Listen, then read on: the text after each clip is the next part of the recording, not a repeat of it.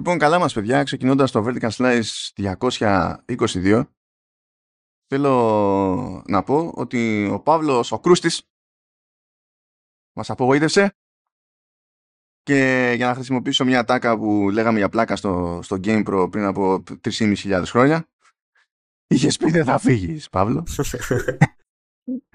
αλλά μας την έκανε ο Παύλος χρειάστηκε δεν του βγήκε το ίδιο το πρόγραμμα τέλος πάντων ε, μπορεί κατά πάσα πιθανότητα θα επανέλθει την επόμενη εβδομάδα. Αλλά στο μεταξύ δεν έχουμε Παύλο Κρούστη, έχουμε Βασίλη Τατσιόπουλο. Γεια σου, Βασίλη. Καλησπέρα σας, παιδιά.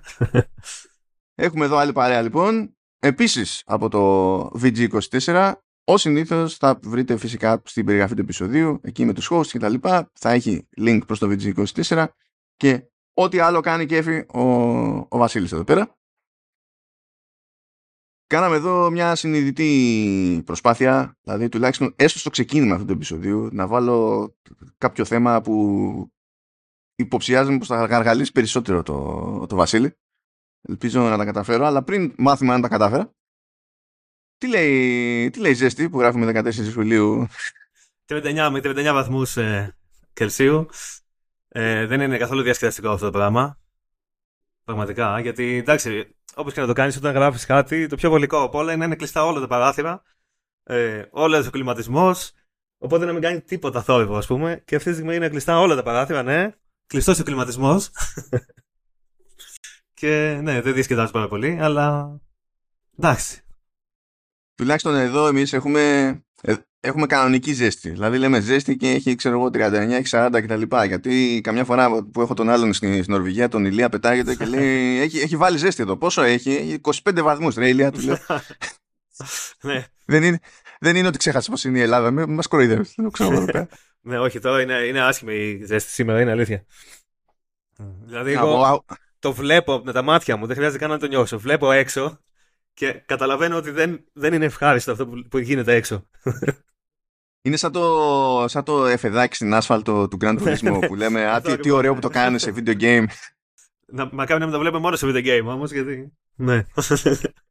Ω, Christ, λοιπόν, για, για πάμε παιδιά, γιατί έχουμε θέματα να καλύψουμε και μεταξύ αυτών των θεμάτων προς έκπληξη κανενός είναι το όλο δράμα με FTC, CMA και Activision Blizzard ότι δεν θα γιάσουμε ποτέ με αυτούς τους τρελούς που έχουμε μπλέξει, έτσι δηλαδή η παράνοια απλά συνεχίζεται either way.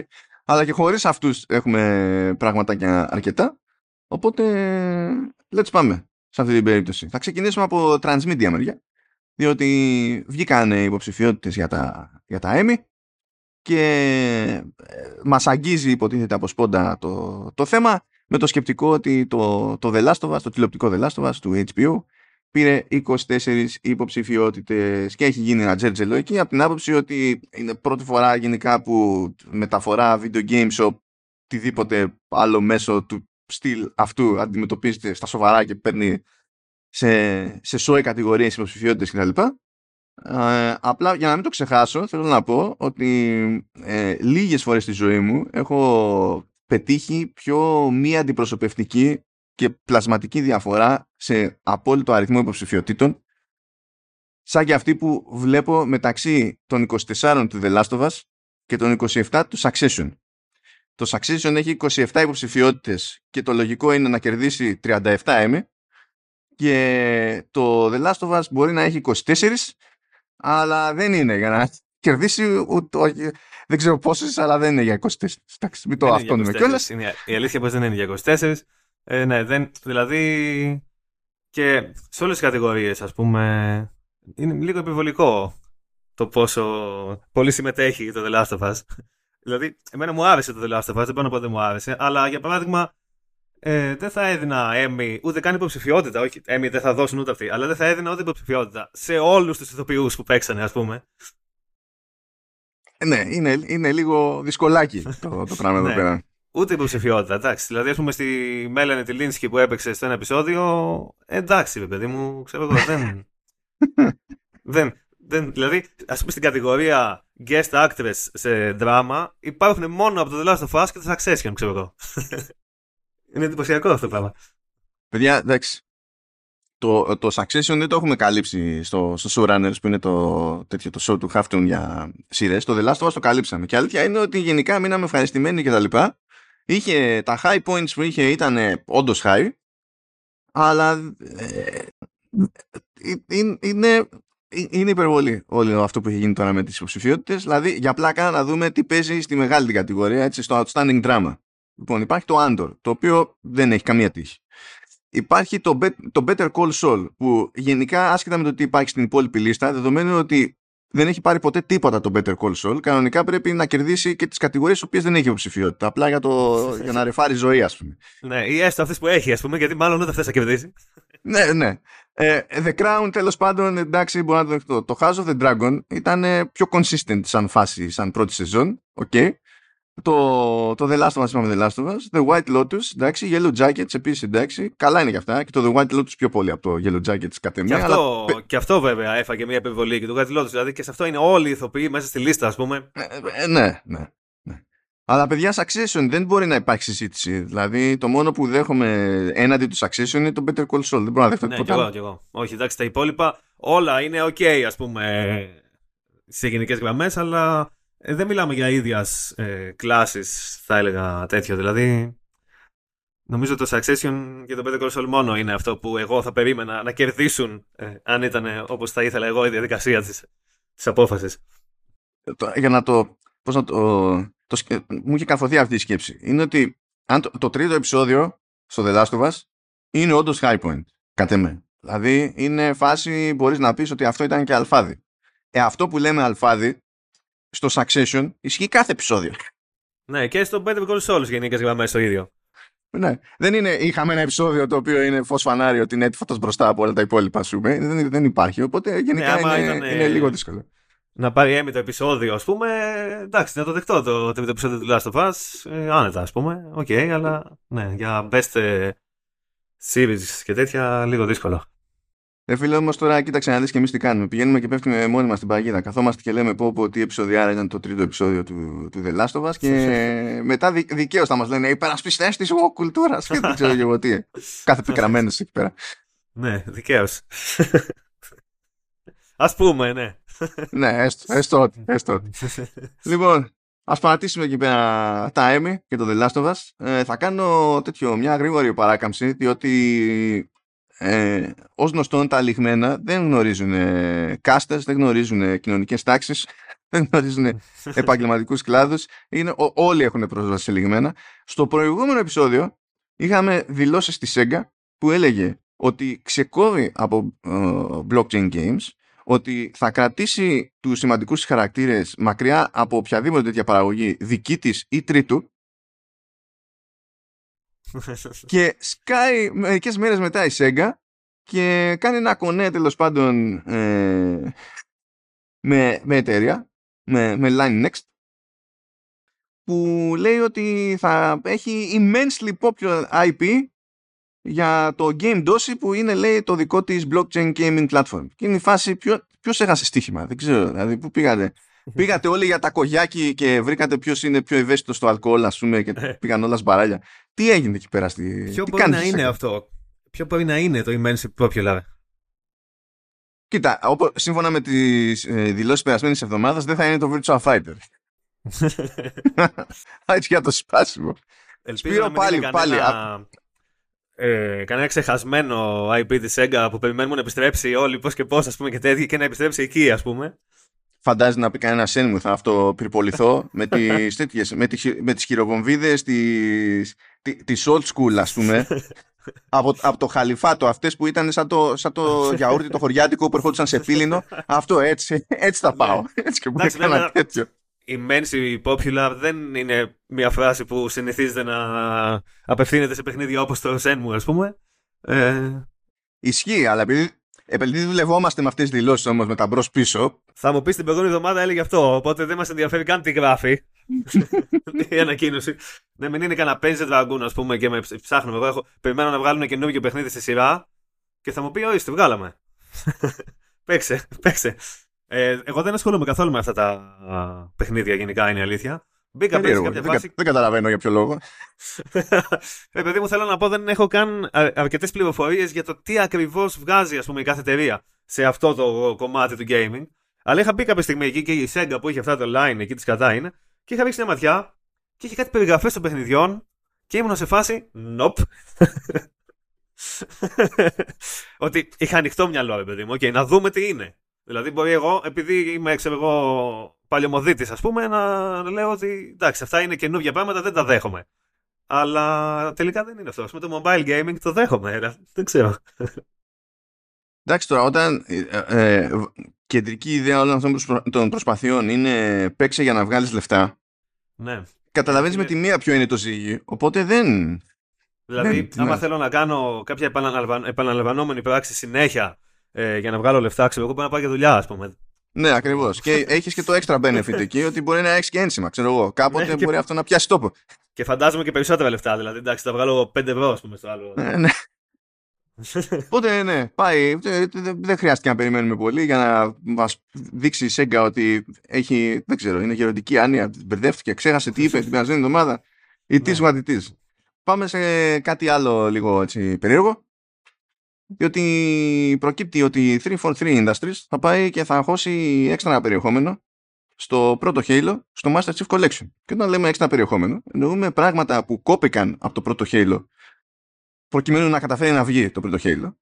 Να θυμίσω έτσι για την ιστορία ότι στην E3 πριν την κυκλοφορία του πρώτου Xbox και του Halo ε, η, η, έκδοση που ήταν πρόχειρη για τους δημοσιογράφους έτρεχε στα 15 frames και είχαν πάθει όλοι ένα σοκ σου λέει ε, είναι σίγουρο ότι αυτό θα λειτουργήσει στο τέλος και ε, οπότε χρειάστηκε πίκρα πολύ για να καταφέρει να βγει το ρημάδι.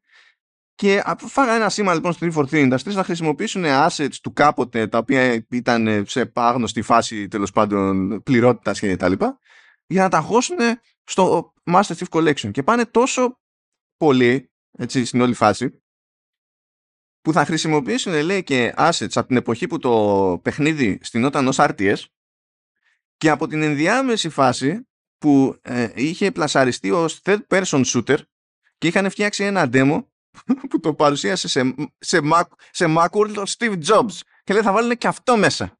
Αυτό το θυμάμαι για κάποιο λόγο. Πώς τους ήρθε αυτό το πράγμα; Δεν ξέρω, δηλαδή σε ό,τι fidelity και να βγει αυτό, πες ότι τα πετάνε, απλά τα κάνουν να λειτουργούν, ξέρω εγώ, και τα πετάνε χήμα. Το βλέπω αυτό και ενώ ο Νέρντουλας μέσα μου χαίρεται, λέω καλή φάση. Έτσι, mm. Προσπαθώ να το σκεφτώ σαν business και είμαι στο. Why? Ναι, πραγματικά. Δηλαδή, έχει ενδιαφέρον ε, για την ιστορία, ας πούμε, αλλά μάλλον μέχρι εκεί. Δεν ξέρω. Και επίσης δεν είναι αυτό το περιεχόμενο που περιμένουμε το Halo, μάλλον.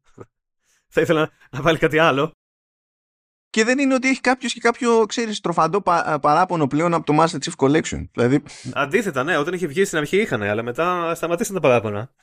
Ε, ναι, γιατί ισιώσανε το, το σύμπαν, βάλανε ό,τι έλειπε σε campaign, ξέρω εγώ, και τέτοια, και τα DLC και τα πάντα όλα. Και δηλαδή. Και τώρα είναι χαρά, ας πούμε, από μόνο του. Ναι, ξέρω εγώ. Κάποιος την είδε εκεί πέρα. Σου λέει, μας απολύσατε κόσμο, θα βρούμε να κάνουμε κάτι άκυρο. Μπορεί να το είδαν έτσι. Ξέρω εγώ. Ναι.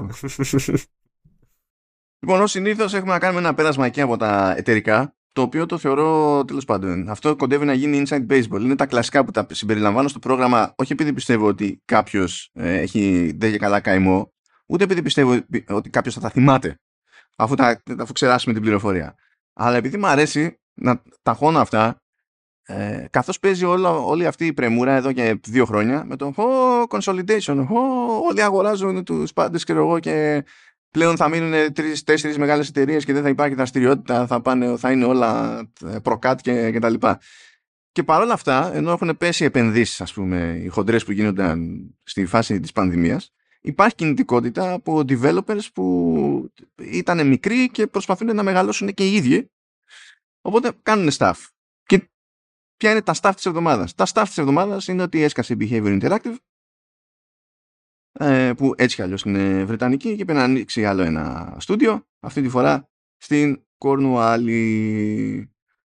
Ε, στην ουσία βασίζεται αυτό το στούντιο στη, στην πρώην Antimatter Games και η Antimatter Games έχει εμπειρία τέλος πάντων σε διάφορα πραγματάκια και σε ε, και σε expansions, δηλαδή κάποτε ας πούμε είχε βγάλει expansion για το, για το Red Orchestra που δεν ήταν δικό της, δικός της τίτλος, τεχνικός ας πούμε. Ε, για κάποιο λόγο είχε συνεισφέρει στην ανάπτυξη του Evolve. Ποιος θυμάται το Evolve? Εγώ το θυμάμαι. Αμυδρά. Η 2K προσπαθεί να το ξεχάσει ακόμη πιστεύω. Ναι. ε, είχε βάλει χέρι σε, σε killing floor, είχε κάνει διάφορα πραγματάκια τέλος πάντων. Δηλαδή, μπορείς να πεις ότι άσχετα με το αν έκανε ποτέ κάτι δικό της, ήταν κατά βάση support studio, που είναι μια δραστηριότητα που αναλαμβάνει ακόμα και η behavior γενικότερα με τα πολλαπλά studio που έχει. Και δεν πάει και πολύ καιρός που η behavior είχε αγοράσει και άλλο studio, την Shock, ε, Shock Monkey Studios, που και εκείνοι κάνανε δουλειά ως support studio κτλ. Οπότε υπάρχει σε αυτό το μέτωπο πες μια κινητικότητα. Εδώ οι people can fly, διότι επίσης άλλο ένα πράγμα που ισχύει στο vertical slice είναι ότι είναι δύσκολο να βγάλουμε επεισόδιο χωρίς Πολωνούς μέσα. Ε, οι people can fly λοιπόν είπε you know what, μπορεί να είμαστε Πολωνοί, αλλά θα ανοίξουμε όπως όλα τα cool kids και εμείς ένα στούντιο στο Μοντρεάλ, Καναδά, ε, και υποτίθεται ότι αυτό το στούντιο θα αναλάβει μια νέα παραγωγή σε νέο IP ε, την οποία θα τρέξει ο director του Just Cause 3. Δεδομένου ότι το Just Cause δεν έχει δουλέψει ποτέ επαρκώς, δεν ξέρω πώς πρέπει να το εκλάβω εγώ αυτό, δηλαδή καλή φάση αλλά πάντα είναι off, σαν κατάληξη, αλλά προσπαθούν οι άνθρωποι και τιμή και δόξα, διότι ε, τι να πούμε, κάποτε άνοικαν στην People Can Fly, μετά, κατα... Ε, τι λέω στην People Can Fly, στην Epic, ε, αφού είχαν ξεκινήσει μόνοι τους τέλος πάντων. Και αν θυμάστε είχαν ξεκινήσει με τα Painkiller. Θυμάσαι... Το θυμάμαι, ναι. Το θυμάμαι, αμυδράκι αυτά να σου πω την αλήθεια, αλλά το θυμάμαι. Άγριες, άγριες εποχές όμως, cool, ναι. cool τυπάκια. Πέρασαν τέλος πάντων κάποια χρονάκια εκεί ως μέρος της Epic Games, μετά να εξαρτητοποιήθηκαν, ε, είχαν, αυτοί είχαν βγάλει το Gears of War Judgment που ήταν το χειρότερο Gears of War που έχει παίξει. Ωραία. Ε, ναι, κοίτα, δεν ήταν μούφα. Δηλαδή δεν είναι ε, ευχαριστούμε για τη συμμετοχή 3 στα 10. Αλλά ήταν το χειρότερο γύρο που έπεσε. δηλαδή σε σχέση με τα υπόλοιπα είναι πιο αδιάφορο. Ε, πιο γνωστοί γίνανε με το Bulletstorm. Κάνανε τη σούζα τους με το Outriders σε συνεργασία με τη Square Enix και για πολλωστή φορά η Square Enix είχε βάλει εκεί πέρα δεν ξέρω τις στόχους και δεν έμεινε ικανοποιημένη, απίστευτο. Παίζει κανένας, δεν ξέρω. Ε, κοίτα, στον κύκλο μου σίγουρα όχι. Τώρα από εκεί και πέρα θα ψυχή τους. δηλαδή δεν έχω, δεν έχω ιδέα. και παρόλα αυτά την παλεύουν τα άτομα. Και όχι μόνο αυτό, οι τύποι έχουν έτσι κι αλλιώς τέσσερα στούντιο Πολωνία και ένα στο, στο Newcastle. Λέει ότι τρέχουν 8 παραγωγές, because reasons, και κάνουν και το άνοιγμα στο Μοντρεάλ. Πρέπει η Πολωνία, καλά αυτό δεν είναι ότι δεν είχαμε υποψία, χάρη στη CD Projekt, η Πολωνία πρέπει να έχει τις καλύτερες φοροαπαλλαγές στο σύμπαν για, για game dev. δηλαδή, ναι. μόνο, μόνο έτσι βγάζει νόημα αυτό. Απλώς άνοιξε ένα στούντιο, ναι. ε, νέο στούντιο έχουμε και από την EA.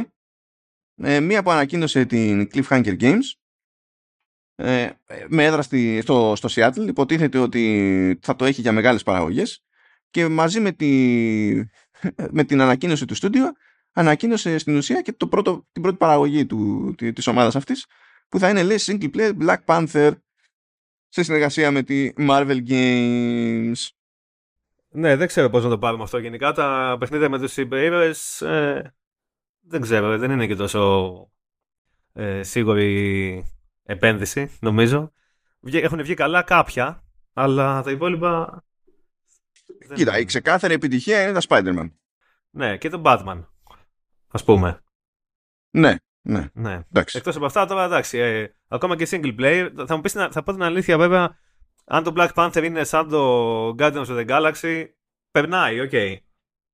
Το Guardians of the Galaxy ε, ακόμα πιστεύω ότι στην αγορά έφαγε ήττα χάρη στο ρημάδι του Avengers. Είχαν καεί όλοι ήδη, ας Αυτό είναι αλήθεια. Ε, μάλιστα, εγώ νομίζω ότι ε, κάποιος κόσμος μπορεί να μην ήξερε καν τι ακριβώς είναι. Γιατί δεν ψάχνουν όλοι τα πάντα. Είδε ο άλλος ότι βγαίνει πάλι παιχνίδι τέτοιο και λέει Άντε πάλι Avengers. Δεν το αγοράζω καν. Δηλαδή. Και είναι κρίμα γιατί το Guardians of the Galaxy ως παιχνίδι ήταν. ήταν, ήταν, ήταν μια χαρά, ναι. Ήταν μια χαρά. Και α, ακόμη δεν μπορώ να χωνέψω το, το art. Ναι. Ακόμη δεν μπορώ να το χωνέψω. Είναι, εντάξει, για μένα είναι showcase. Απλά για να κάνεις χάση με το αν έχεις σόι οθόνη, ας πούμε, να κάνεις και να χαίρεσαι μόνος. Ναι. δεν ξέρω. Ελπίζω το Black Panther να, είναι, να μην είναι Avengers. Ε, single player να είναι κάτι καλύτερο. Ναι, κοίτα. Ε, υποτίθεται ότι στο κεφάλι είναι ο Kevin Stevens από Monolith Productions. Και έχει η Monolith, εντάξει, μιλάμε από Shadow of Mordor και τα λοιπά, που τέλος πάντων, το, κάτσε το Shadow ήταν το δεύτερο, σωστά; Ε, ήταν Shadow of Mordor και Shadow of War. Α, το Shadow of War ήταν το δεύτερο. Ωραία. Οπότε αυτός είναι από το καλό λοιπόν. Ναι. Γιατί το Shadow of War ήταν για γονατιά στην καροτίδα. Ήταν, όταν εντάξει. είχε βγει ήταν, ήταν δύσκολα τα πράγματα. Ναι, ειδικά όταν είχε βγει. Μετά κάπως τα σώσανε. Όταν είχε βγει ήταν δύσκολα τα πράγματα. Ναι, γιατί μετά πήγαν και ξυλώσαν ολόκληρα συστήματα που Ναι, ναι. δεν θέλαν από πριν να μας, να μας ακούσουν ότι είναι μούφα η, η σκέψη. Έπρεπε να το μάθουν Ναι. με το δύσκολο τρόπο. Μπράβο. και τέλος πάντων έχει άτομα λέει, που έχουν δουλέψει σε Halo Infinite, God of War, Call of Duty κτλ. Τέλος πάντων ε, η πείρα υπάρχει. Εγώ θέλω να σημειώσω αυτό που μου αρέσει να σημειώνω τελευταία στην περίπτωση της Electronic Arts. Κοίταξε να δεις η Electronic Arts τέτοια απίστευτα single player, ρε φίλε. Δηλαδή, ναι, πραγματικά. Μία που τις έκατσε εκεί πέρα η φάση με τα, με τα Jedi, Jedi Μμμ. ε, Survivor, ειδικά τώρα με το Jedi Survivor. Ε, λες, κα- κοίτα, κοίτα να δεις, κάνει και το στοίχημα εκεί που δεν έχει χώσει η ίδια πολλά λεφτά βέβαια, άλλος το έχει χρηματοδοτήσει εκεί, έχει βάλει τα χοντρά, με το, πώς λέγεται, Something of Avium που βγαίνει, ήταν να βγει Ιούλιο και βγαίνει Αύγουστο. δεν θυμάμαι το ακριβώς. Το Avium το θυμάμαι κι εγώ. Το- Την άλλη λέξη όχι. Ναι, κάτσε, κάτσε, γιατί έχουμε το, το σωστό εξελόφυλλο εδώ ανοιχτό. Wait for it, wait for it. Λοιπόν, Immortals of Avium, το πετύχαμε. Immortals. Ναι, Immortals, σωστά. σωστά. Το πετύχαμε. Ήταν να βγει τέλη Ιουλίου, βγαίνει τέλη Αυγούστου. Ε, ευχαριστούμε πάρα πολύ την EA που το, το, το κυκλοφορεί μία μέρα, ε, όχι την, την ίδια μέρα που ανοίγει η Gamescom. Θα, δεν θα είναι κανένας απασχολημένος. Ναι. θα είναι όλα κομπλέ. Κάνα προβληματάκι. Αλλά είναι. Γελάω. Γελάω απλά διότι η EA έχει κάνει στροφή σε single player έχοντας αφιερώσει πρώτα χρόνια να μας εξηγεί ότι είμαστε άσχετοι, δεν έχουμε ιδέα. ναι, δηλαδή, Ε, πραγματικά. και, και το μέλλον είναι, είναι άλλο. Και βγάζει και κάποια από τα γνωστά single player που κάνουν επιτυχία και αρέσουν κιόλας. Δεν είναι απλώς ότι άλλαξε ας πούμε, στροφή και βγάζει κάποια παιχνιδάκια. Έβγαλε τα Jedi δηλαδή που λένε όλοι Μπράβο, ωραίο single player παιχνίδι. Ποιος το έκανε, η EA. Και ε, δηλαδή πρα- πραγματικά καλά να πάθουνε που τους έκατσε ο, ο Ζαμπέλα και σε χρόνο μηδέν πήρανε χαμπάρι ότι μάλλον ξέρει καλύτερα και του λένε ε, ε, ε, πάρε όλα αυτά που δεν είναι αθλητικά πάρτα. Πάρε τα και να τελειώνουμε. Στήσε και στούντιο, κάνε ό,τι θέλεις. Είναι και σωθήκαμε. Αλλά πλάκα πλάκα ναι μεν κάνει την παπάντζα EA με τα single player αλλά βλέπεις ότι τα κάνει με τέτοιο, με IP άλλων. Δεν κοτάει. Ναι, ναι. Δηλαδή και το Avium που δεν είναι δικό της IP. Το Avium είναι, ε, το έχει ε, κάνει bankroll άλλος. Εντάξει, είπαμε τώρα μην. ε, μην κάνει και τε- ε, ε, πλήρη στροφή, ας πούμε. Εντάξει, ε, σιγά σιγά. Εντάξει, Σιγά. δηλαδή ε, ε, είπαμε να, να δεχτούμε ότι βγαίνει η business με single player, αλλά δεν ξεχνάμε ότι δεν μπορούμε να του βάλουμε ultimate team μέσα. Όλα και όλα. Τι τραβάμε ήδη σπίτι με αυτούς τους τρελούς. Εντάξει, από το τίποτα καλύτερα έτσι τουλάχιστον. Για μας να παίξουμε και κανένα καλό παιχνίδι τουλάχιστον. Πάμε, πάμε εκεί πέρα παρακάτω. Εδώ δεν έχουμε νέο στούντιο. Έχουμε ότι φύτρωσε η Capcom και είπε ότι κοίταξε να δεις ρε παιδί μου, πηγαίνουν τόσο καλά εκείνα τα remake του Resident Evil. Ποιος θα το περίμενε; Ναι, απίστευτο. Και τώρα σκεφτόμαστε, λέει, θα κοιτάζουμε να δούμε πώς κάνουμε remake και κανένα Resident Evil που δεν είναι από τα κλασικά τα, τα αριθμημένα. Και θέλω να καταγγείλω εδώ πέρα το Video Games Chronicles που έχει το θράσος να βάλει τέλος πάντων εικαστικό από το Code Veronica ε, διότι εντάξει ε, δεν πιστεύω ότι θα βγει remake του Code Veronica και θα καταφέρει να πουλήσει πρώτα απ' όλα για να, για να βγει πρέπει να, και να το φάει ο κόσμος πρέπει να, το αλλα, να αλλάξουν τελείως το παιχνίδι δηλαδή Μμ, ναι, ναι. Γιατί το Code Veronica ήταν τέτοιο ήταν το τελευταίο της παλιάς κοπής ας το πούμε έτσι ναι μεν ήταν fully 3D το πρώτο fully 3D Είχε αλλάξει κάποια πράγματα όντως, αλλά ήταν το κλασικό στυλ όντως. έχω τεράστια δυναμία στο Code Veronica. Δηλαδή είμαι σίγουρος ότι εγώ και άλλοι πέντε θα είμαστε ενθουσιασμένοι έτσι και πεταχτεί Capcom και πει remake Code Veronica. Είμαι, είμαι ενθουσιασμένος ποικιλοτρόπως διότι κάποτε αυτό είχε ξεκινήσει ως αποκλειστικό στο Dreamcast. αυτό έχω να πω εγώ. Ναι, όντως, κοίτα να δεις. Ήταν πλήρως ανισόρροπο παιχνίδι. Δηλαδή αν έκανες ε, παρόλα στη διαχείριση προμηθειών ε, α, ε, μπορούσες να φας τρελό block στη, στο progression. Δεν το θυμάμαι, δεν το θυμάμαι τόσο καλά. Ε, Κοίτα, είχες το πρώτο, ήταν δύο δισκάκια στο Dreamcast, εκεί το πρώτο έπαιξα. Μετά φυσικά το ξαναέπαιξα στο PS2, το ξαναέπαιξα στο GameCube, γιατί είσαι βλάκας ή δεν είσαι. Ε, και στο τέλος του πρώτου δίσκου είχε υποτίθεται μια μάχη με Tyrant πάνω σε ένα μεταγωγικό αεροσκάφος. Και ε, δυστυχώς για μένα τα είχα κάνει τελείως κόλλο και είχα τρεις σφαίρες και το μαχαίρι. Δεν έβγαινε. Ναι, το θυμάμαι. Σε, σε πολλά της εποχής αυτό γινόταν δυστυχώς. Αυτό δεν, δεν, δεν έπαιζε. Και έβαλα cheat απλά για να περάσω να, αυτό και να ξεκινήσω να συνεχίσω να παίζω το δεύτερο δίσκο. Γιατί δεν δεχόμουν ότι έπρεπε να ξεκινήσω το παιχνίδι από την αρχή. Δεν είχα multiple saves και τέτοια. Δεν θυμάμαι αν η έκδοση του Dreamcast σ' άφηνε καν να έχεις multiple saves. Και έλεγα, δεν θα πάω τρελάδικο για αυτή την ιστορία. Δεν το έχω για review. Οπότε αντιγεια. Είναι, δεν. Okay. ε, Πάντως, εκτός από το Code Veronica, ποιο άλλο της Capcom Resident Evil έχει ενδιαφέρον που δεν είναι numbered τέλος πάντων ε, να γίνει remake ας πούμε. Καλή ερώτηση. Δεν ξέρω. Ποιο το, το, το Outbreak, το Revelations, ας πούμε, δεν νομίζω ότι έχει κάποιο άλλο ενδιαφέρον. Το μόνο που έχει ενδιαφέρον είναι το, το Code Veronica και επειδή ε, ήταν στο ίδιο στυλ με τα άλλα, δεν ήταν παιδί μου multiplayer για παράδειγμα ή οτιδήποτε τέτοιο. Και επειδή έχει και, και τους χαρακτήρες που είναι και στα remake ε, αλλά και στα καινούργια. Έχει μέσα τον Chris, ας πούμε, και τέτοια, που είναι και στα καινούργια τα Resident Evil. Οπότε κάπως συνδέεται, θέλω να πω. Άρα, κάποιος που παίζει τα καινούργια τα remake και τα καινούργια τα Resident Evil θα είχε ενδιαφέρον να δει, ας πούμε, και αυτό το κομμάτι της ιστορίας. Δηλαδή, νομίζω έχει ενδιαφέρον το Code Veronica, αλλά τα άλλα δεν ξέρω ποιο άλλο θα, θα ήθελα να ξαναπέξω. Κοίτα, γενικά όλα αυτά πραγματικά πρέπει να, όταν λέμε, πρέπει να είναι στα αλήθεια remake, όχι ξέρω εγώ σαν το Resident Evil 4 που είναι το αλλάζουμε τα φώτα τεχνικά και πειράζουμε λίγο εδώ και εκεί. Ε, το 4 ήταν και πιο σύγχρονο ούτως ή άλλως, ναι. Ναι. Για να ραφινάρουμε πράγματα πρέπει να τους αλλάξουν τα φώτα. Αλλά θα, για, να, για να γίνει καλά. Δηλαδή, μόνο αν προσποιηθούμε ότι είναι άλλο παιχνίδι μπορεί να μας νιάξει, ξέρω εγώ, το Outbreak ή να μας νιάξουν, θυμάστε, τα, τα Gun Survivor, άλλη κομμωδία. Αυτά ναι, πρέπει να αλλάξουν εντελώς. Δηλαδή, να κάνει κάτι καινούριο από την αρχή, απλώς να έχει κάποιο κοινό σημείο, ας πούμε, αναφοράς για να λέμε ότι είναι το ίδιο. Ε, το Code Veronica θα είναι σαν το 2, ας πούμε. Αυτό θα ήταν σαν το 2. Θα ήταν πάρα πολύ αστείο να πιάσουν το Gaiden που φτιάχνονταν για Game Boy. Αυτό θα είχε όντως ενδιαφέρον, είναι αλήθεια. Αυτό θα είχε όντως ενδιαφέρον, είναι αλήθεια. Ε, εγώ πάντως από την Capcom για το Resident Evil όσον αφορά τα remake, αυτό που θα ήθελα να δω περισσότερο θα ήταν το 6. Σε remake. Γιατί... Ναι, του στυλ, αυτή τη φορά θα προσπαθήσουμε να το κάνουμε αυτό, και καλό παιχνίδι. είναι ναι, αυτό. αυτό. Γιατί είχε κάποια καλά στοιχεία το παιχνίδι. Δεν, δεν είχε τίποτα καλό, ας πούμε, μέσα. Είχε κάποια καλά στοιχεία, αλλά είχε περισσότερα που δεν ήταν καλά. Οπότε, αν κάπως το ρυθμίζαν λίγο καλύτερα και το κάνανε όπως τα σύγχρονα Resident Evil, ας πούμε, μπορεί να ήταν καλό τελικά και να, να είχε μια εξηλαίωση, ας πούμε. Ξέρω εγώ.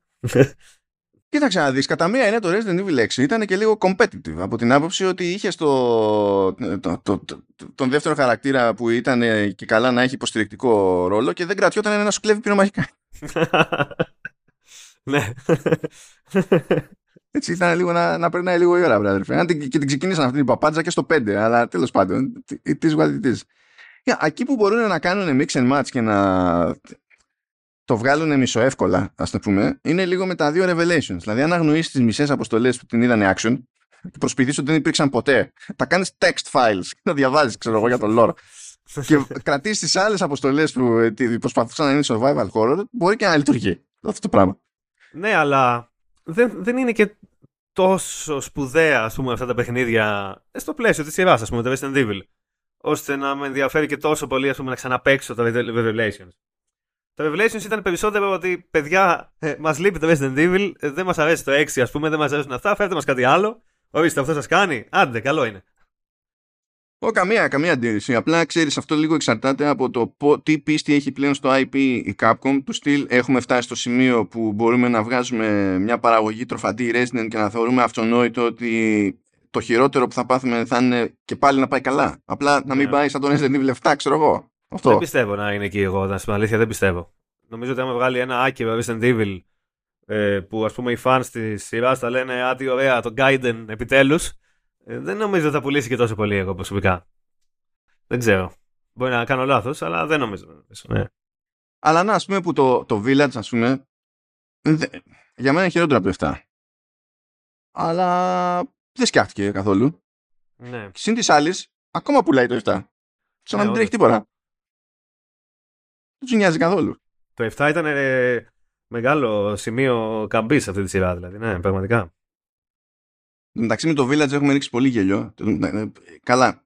Ξέχασα πριν και το, Εγώ δεν θυμάμαι που λέω τι. Τα, του Halo εντωμεταξύ που λέγαμε πριν, τα έλεγα και στο Command West, που είναι άλλο show εδώ πέρα, που είναι για Apple Stuff, και εκεί πέρα μας πονάει το ότι ξέρεις, ήταν κάτι με το Steve Jobs. Είναι άλλη σκοπιά τελείως. Αλλά τώρα θυμήθηκα το Village, διότι χτες μου έσκασε ε, ειδοποίηση από το Developer App, που είναι μια εφαρμογή που έχει η Apple τέλος πάντων, που απευθύνεται σε developers του, του οικοσυστήματος. Και έχουν κάνει αφιέρωμα, αφιέρωμα στην τεχνική δουλειά που έγινε με την Capcom για να γίνει native port το Village σε Mac. Κοίτα, ρε. Και μόνο που βλέπω εγώ τέτοια ειδοποίηση είμαι σε φάση που είμαι, είμαι χρόνια σε Mac και ε, ισχύει το ανέκδοτο gaming και Mac και τα λοιπά. Όταν σου κάνει μια τέτοια ειδο, ειδοποίηση και το εννοούνε, ναι. λες πού είμαι, τι ζω, τι κάνω. δηλαδή, τι συμβαίνει γύρω μου. Καλά, γέλαγα και πέρυσι, γιατί είχε σκάσει η Capcom πάνω σε τέτοιο, σε παρουσίαση της Apple. Κανονικά είχαν στείλει άτομα από την Capcom και μιλούσαν γι' αυτό και όταν είχε το περσινό το Capcom Showcase είχε κάνει και χώρο στην Apple η Capcom και πήγε άτομο από την Apple για να μιλήσουν για το, για το port και λέω ελάχιστα και απόσταση.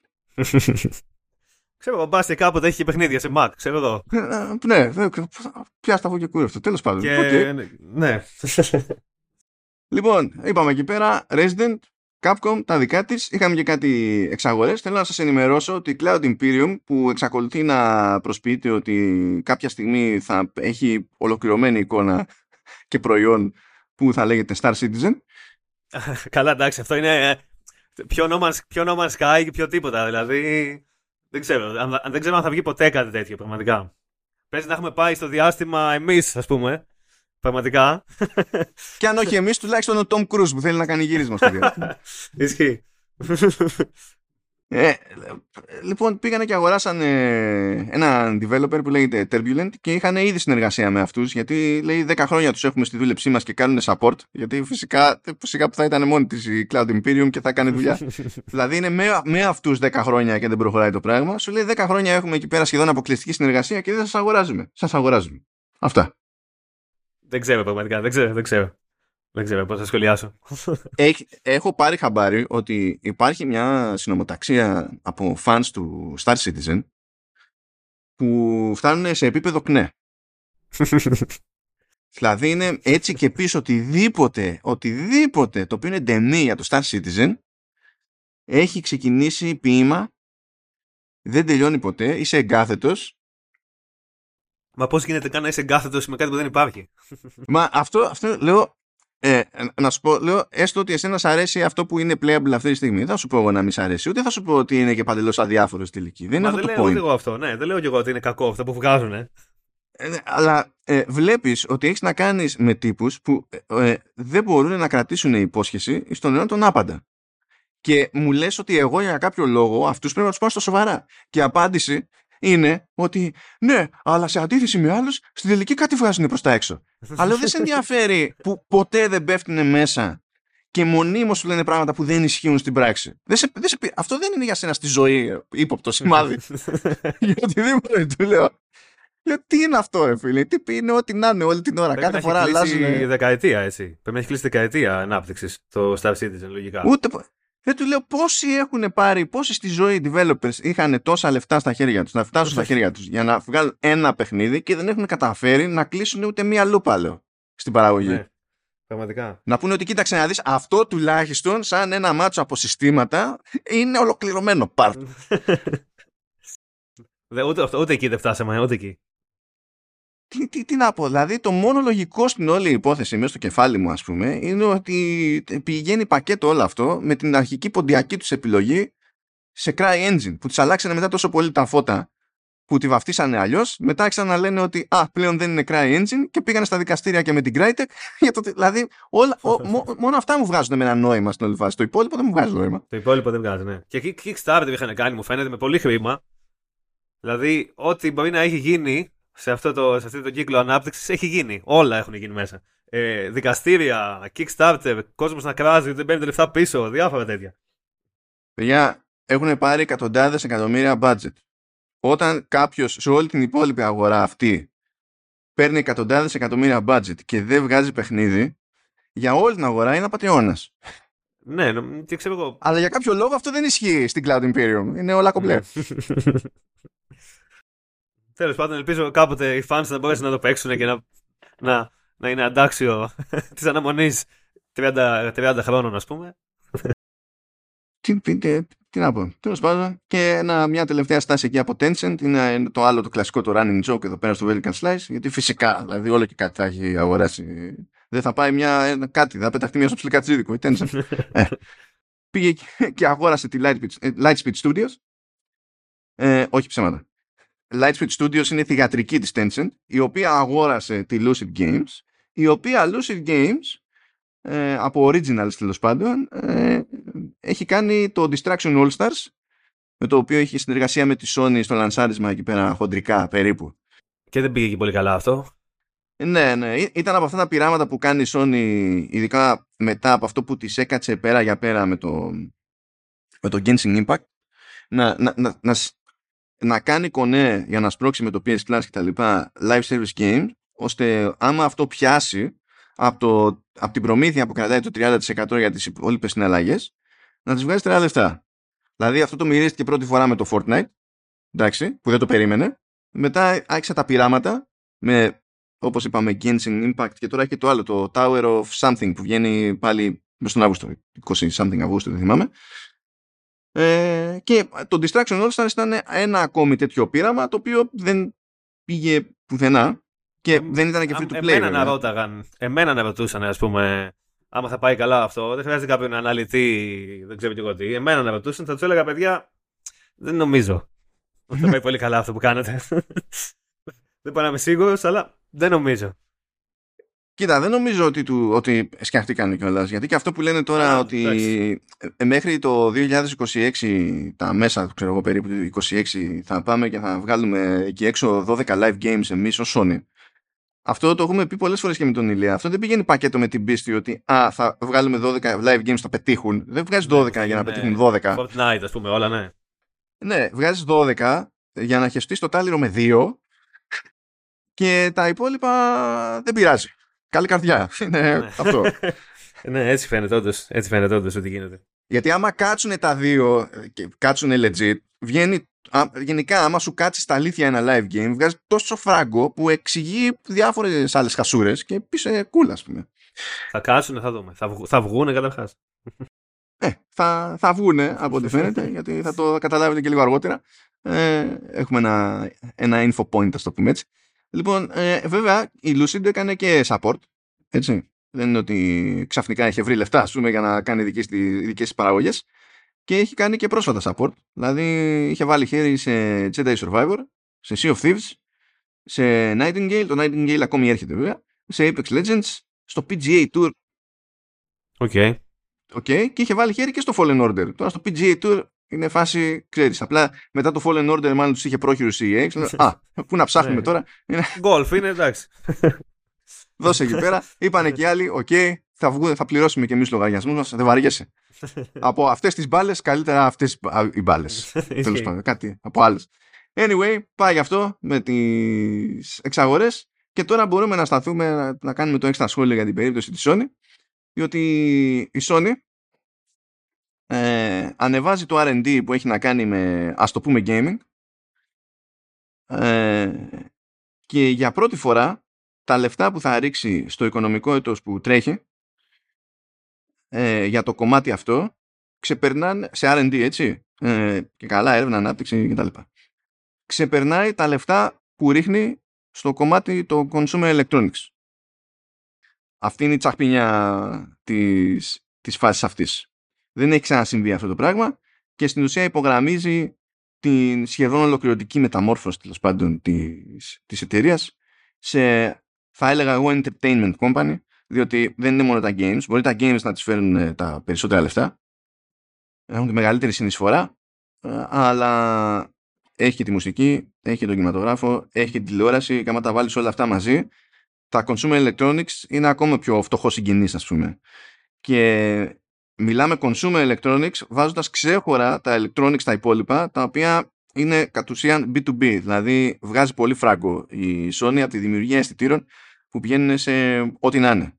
Ε, βιντεοκάμερες, φωτογραφικές μηχανές, smartphones τώρα πηγαίνουν, α, φτιάχνουν και οθόνες φτιάχνουν τις οθόνες που πηγαίνουν στο Vision Pro της Apple που είναι άλλο ανέκδοτο εκεί γιατί η Sony δεν, δεν μπορεί να φτιάξει αρκετές.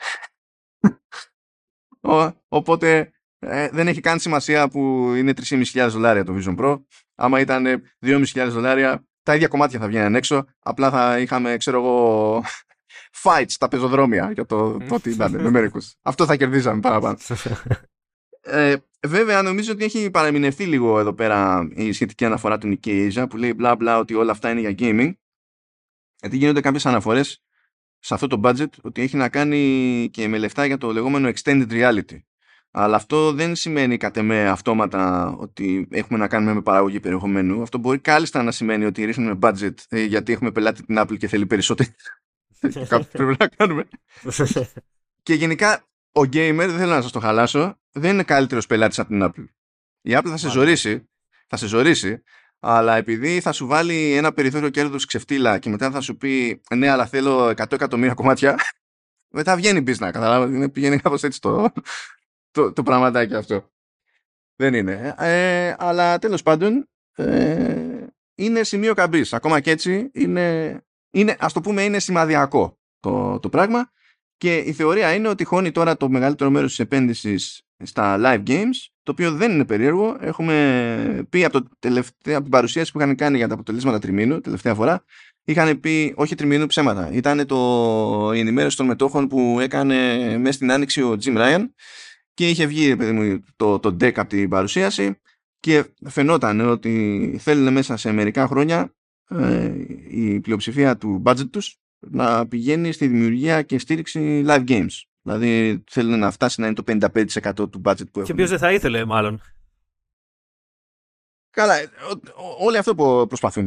Ναι, ναι, όλοι προσπαθούν να, να πιάσει αυτό που, που έλεγες πριν να πιάσει κάποιο live service πολύ. Γιατί τώρα βγάλε και single player και τέτοια, εντάξει, δεν συγκρίνεται τώρα. Γε, γέλαγα μετά. Γέλαγα σε προηγούμενη συζήτηση με τον Ηλία που βγήκε τέλος πάντων ότι. Γιατί ε, υποτίθεται ότι φέτος θα βλέπαμε, όχι απαραίτητα θα κυκλοφορούσε, αλλά η Naughty Dog είχε τάξει ότι φέτος θα βλέπαμε κανένα δείγμα πιο συγκεκριμένο για το multi που πατάει πάνω στο The Last of Us.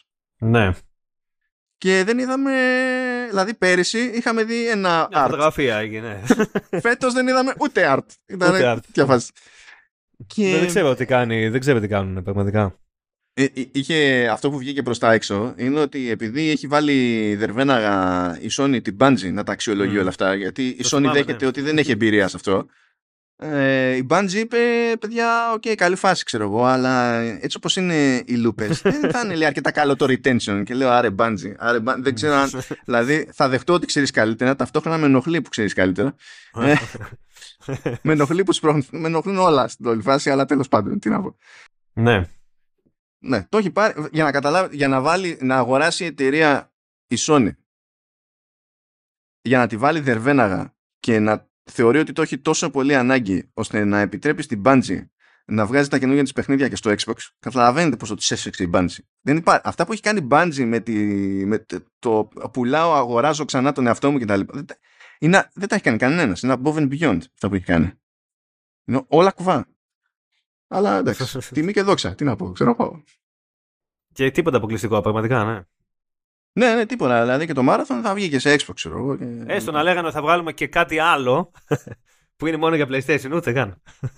Αυτό που δεν ξέρω, αυτό που δεν ξέρω είναι αν υπάρχει ο φόβος στην περίπτωση του Marathon, ο φόβος σαν και αυτόν που έχει ο Jim Ryan, που δεν μπορεί να συλλάβει ένα πιθανό μέλλον στο οποίο ε, το Call of Duty στα χέρια της Microsoft ε, δεν θα βγαίνει σαν κατεμένο σε PlayStation, ναι. επίτηδες, αλλά μπορεί να φανταστεί μπορεί να, να φανταστεί ένα μέλλον στο οποίο. Δηλαδή πρέπει εμείς να θεωρήσουμε αυτονόητο ότι το μάραθον στο Xbox θα είναι αλφάδι. Ναι, ναι. Δεν είναι μονάζει δικά του ο Jimmy, αλλά τέλος πάντων. Okay. προχωράμε λίγο προϊόντικά. Ε, για την ιστορία να πούμε ότι πήρε μία το Access Controller που ε, στην ουσία είναι η ας το πούμε καθυστερημένη απάντηση της Sony ε, στο accessibility controller της της Microsoft που έχει, το έχει βγάλει το 17, δεν θυμάμαι κάτι τέτοιο. Πολύ καιρό, ναι. Και έπρεπε να βγάλει Sony γιατί όλα τα παιχνίδια της, τα first party, ας πούμε, το Last of Us για παράδειγμα, είναι το accessibility απίστευτα εκτενεί οι επιλογέ που σου δίνει. Ε, και πάει πακέτο λίγο να έχει ένα χειριστήριο, ας πούμε. Ναι, ναι, ναι. Είναι, μ' αρέσει βασικά εδώ πέρα διότι έχουν πάει σε ένα τελείως άλλο μοτίβο τέλος πάντων από αυτό της Microsoft και μ' αρέσει αυτή η τσαχμιλιά ότι υπάρχει μια περιπέτεια ρε παιδί μου στο ναι, concept ναι. και στο σχεδιασμό του και τα... τις εκτιμώ εγώ αυτές τις judgeless. Δεν είναι η πρώτη φορά που αναφερόμαστε στο Access Controller οπότε το ζήτημα εδώ πέρα είναι ότι όντως έρχεται 6 ε, Δεκεμβρίου η προτινόμενη τιμή λιανική σε ευρώ είναι στα 90 ευρώ οπότε τεχνικώς είναι και λίγο πιο φθηνό υποτίθεται από την αντίστοιχη πρόταση της Microsoft τώρα δεν ξέρω, εντάξει, μπορεί να μην μας έρθει μας 90, μπορεί να μας έρθει 90 κάτι, γιατί συνήθως όταν βγαίνει τιμή σε ευρώ, ο ποιητής φαντάζεται ΦΠΑ Γερμανίας. Αλλά εμείς δεν έχουμε ΦΠΑ Γερμανίας, παρότι έχουμε τιμές Γερμανίας σε πολλά πράγματα.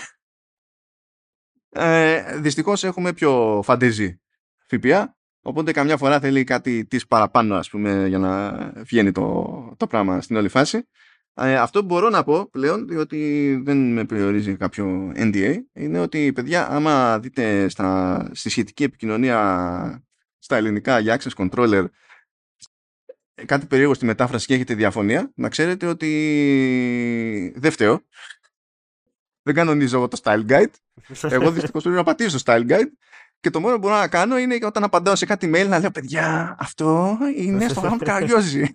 Pretty please. Κάποιος... Και κάποιος να αλλάξει γνώμη δεν γίνεται να γράφω αυτό το πράγμα. Αυτό, Αλλά δεν... μάλλον δεν άλλαξε. Μάλλον. Κοιτάξτε, μερικές ε, γκρινιάζω για κάποια πράγματα συστηματικά και έτσι όπως λειτουργούν όλες αυτές οι αλυσίδες επικοινωνία, μπορείς να είναι προφανές ότι έχεις δίκιο και να χρειαστείς έξι μήνες για να αλλάξεις το πράγμα. Στο Guide.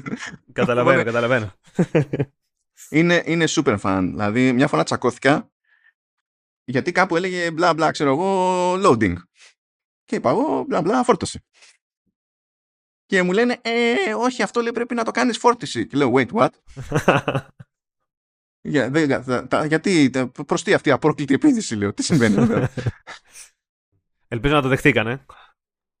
όχι έτσι απλά. Χρειάστηκε μία εργάσιμη αλήθεια είναι και πολύ φρίκη. Αλλά άκου τώρα το σκεπτικό. Προηγουμένως λέει because reasons είχε αποδοθεί ως φόρτιση και επειδή ο, το, ο πελάτης δεν είχε πρόβλημα λέει με αυτό. Okay. Και καλά. Έστω ότι ο πελάτη. Που, τώρα μετα... ο πελάτης δεν τσέκανε ποτέ. Όχι ο πελάτης δεν είχε πρόβλημα. Ο πελάτης δεν τσέκανε. Δεν το είδε καν, ναι.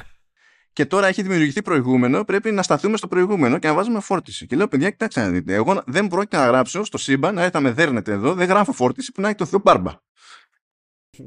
Θέλετε να κάνετε edit μόνοι σας, κάτι φάτε το μόνοι σας. Εγώ δεν γουστάρω ούτε να ξέρω ότι το, το έγραψα ανυπόγραφα αυτό το πράγμα. Δεν δηλαδή, μου το πείτε, καν.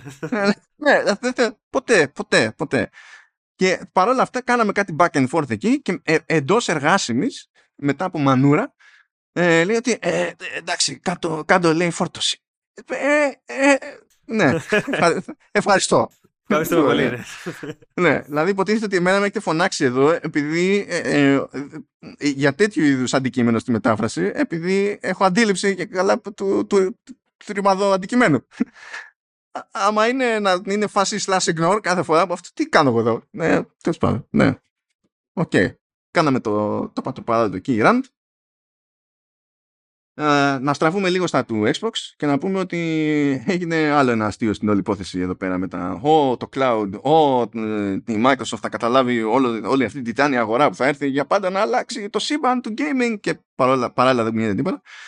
Και έγινε μια συμφωνία με το Antstream Arcade που είναι στην ουσία cloud gaming service αλλά με retro games που έχει και τελείως άλλο business model από αυτό που έχουν συνηθίσει οι υπηρεσίες. Σου λέει, με πληρώνεις ένα ποσό χ το χρόνο, νομίζω είναι 30 δολάρια, ή με πληρώνεις μία φορά 80 και έχεις lifetime access. Και τέλος πάντων, όλη αυτή η υπηρεσία θα έρθει στο Xbox.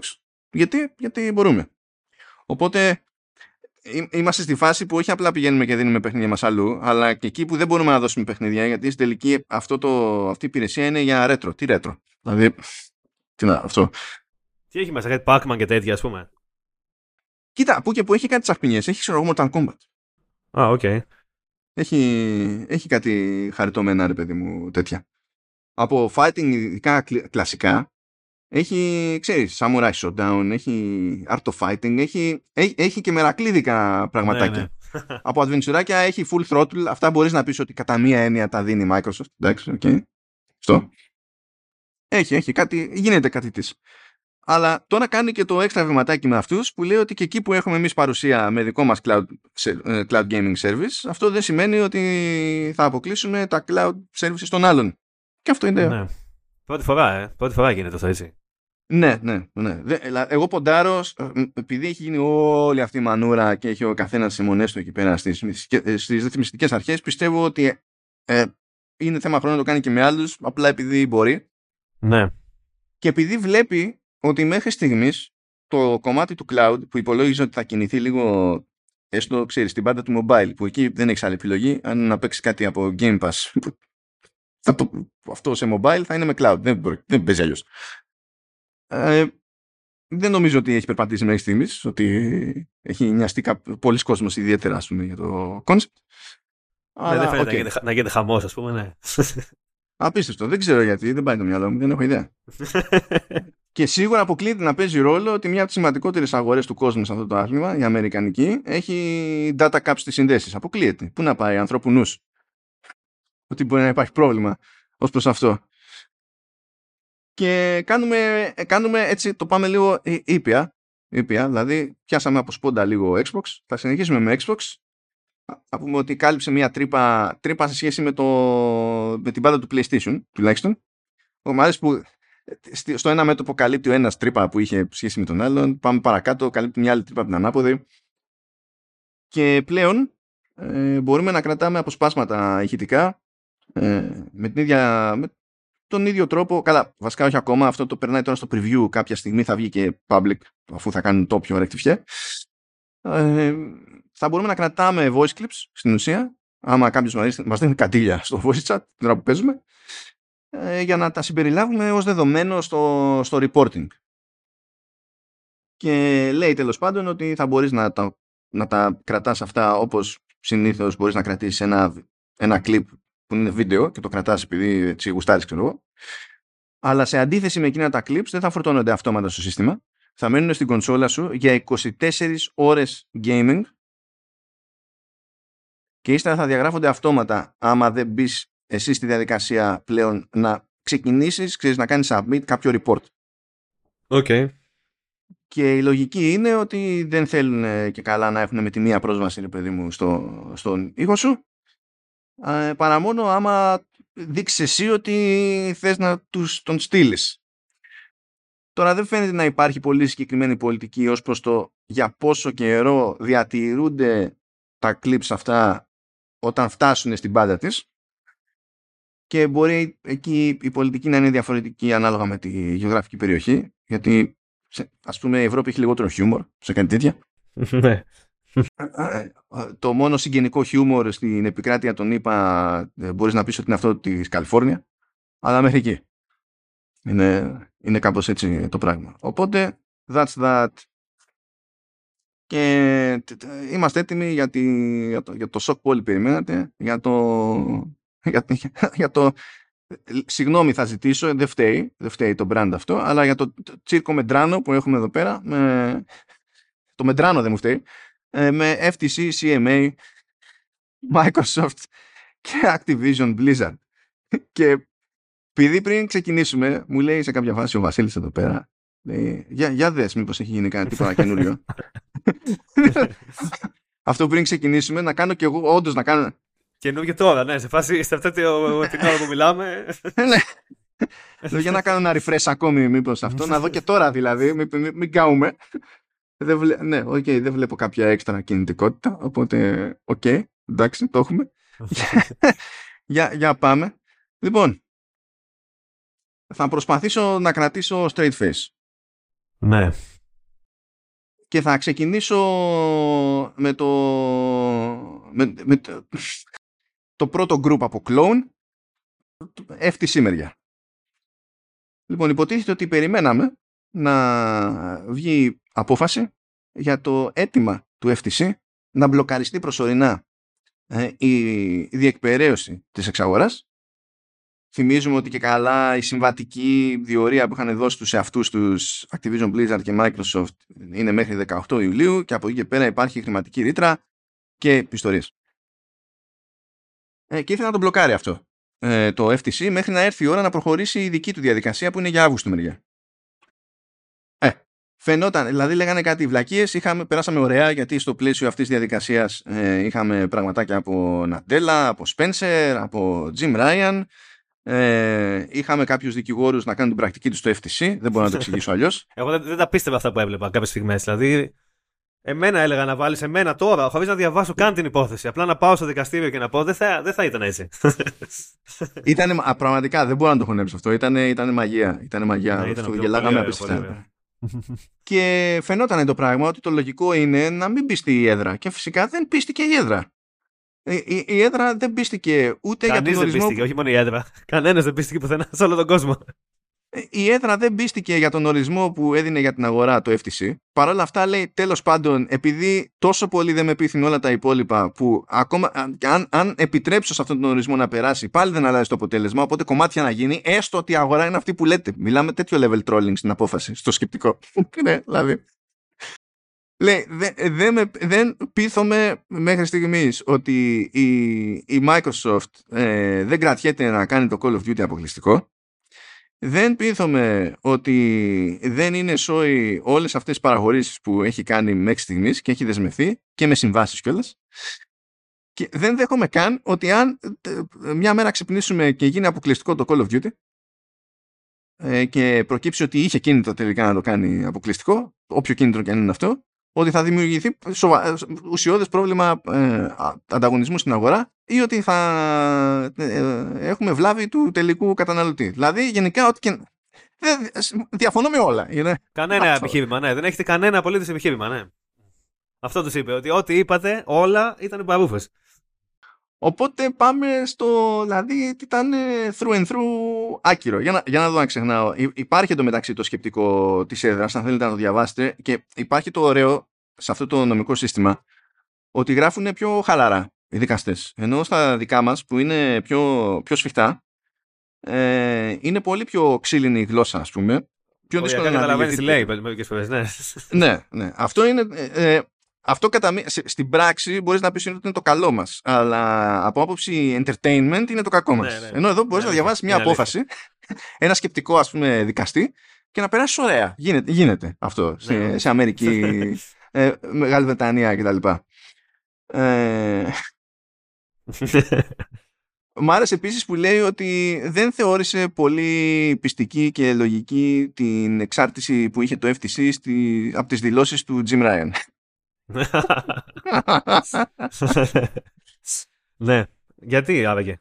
Δεν ξέρω. Γιατί, ε, μή- μήπως γιατί το FTC έλεγε ότι τραβάει ζόρι και με τις αποκλειστικότητες της Bethesda; Ενώ ο Jim Ryan που ήταν μάρτυρας υπέρ του FTC έλεγε ε, δεν είναι ότι μ' αρέσει αλλά δεν με πειράζει κιόλας. Δεν θεωρώ λέει, ότι δημιουργεί πρόβλημα στον ανταγωνισμό. Δηλαδή τον Αδιανόητο, έφερες, αδι- αδιανόητο, πραγματικά. τον έφερες για μάρτυρα και, Ναι, τον- ναι. και τον έβαλες να, να λέει αυτά. Και λες, δεν μπορεί ρε φίλε, δεν μπορεί, δεν μπορεί. Δηλαδή είναι ξεκάθαρο ότι ε, δεν, πα- δεν πήγαν τα λεφτά εκεί που έπρεπε σε, αυτές, σε αυτή τη διαδικασία. και θυμάσαι Βασίλη ότι και οι, οι, οι δηλώσεις του Jim Ryan, η κατάθεση του Jim Ryan ήταν προκάτ. Δεν ήταν καν li- live back and forth και όχι μου ξέφυγε. Ήταν προκάτ. ναι, ναι, ναι, ναι. Να πεις ότι ναι, ότι είπε μια μαλακία πάνω στο λόγο, ας πούμε, ναι. Ναι. Κι όμως. Απίστευτο. Δηλαδή δεν μπορώ να καταλάβω γιατί δεν μπορεί να γίνει τηλεοπτική σειρά. Δηλαδή κάνανε ταινία το, την ιστορία τε- Του της Tetris. BlackBerry. Και- Του Του Tetris, Tetris, ας ναι, πούμε, καλά. ναι. Ναι, επίσης. δηλαδή πιστεύω Αυτό είναι σηκώνει. πολύ πιο ενδιαφέρον, ναι, ναι. Αλλά όχι όμως τέτοια είδους ιστορία. Ε, Κάτι σαν Monty Python, ας πούμε, κάτι τέτοιο, ας πούμε. Σηκώνει, σηκώνει το πράγμα.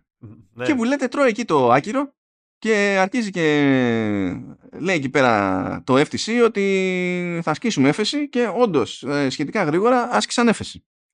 Τι παίζει λοιπόν τώρα εδώ πέρα; Για να καταλάβετε πώς παίζει το τι, τι, τι, τι σημαίνει μπλα μπλα κάνω έφεση. Δεν μπορεί το FTC να ασκήσει έφεση με- ε, λέγοντας ότι α, ε, εγώ διαφωνώ με την απόφαση, ε, βγάλε άλλη απόφαση. Δεν πάει έτσι. Πρέπει να πει ότι η έδρα έκανε κάποιο νομικό ή δικονομικό λάθος διαδικαστικό. Εκεί και εκεί ξέρω εγώ. Και γι' αυτό το λόγο, όποια και αν είναι η απόφαση, ε, ε, θεωρούμε ότι πρέπει να βγει άκυρη. Δηλαδή, τώρα η έφεση αυτή δεν κρίνεται στο, σε κάποιο κομμάτι που ε, είναι ουσιώδες. Είναι τελείως τεχνικό το ζήτημα εδώ πέρα.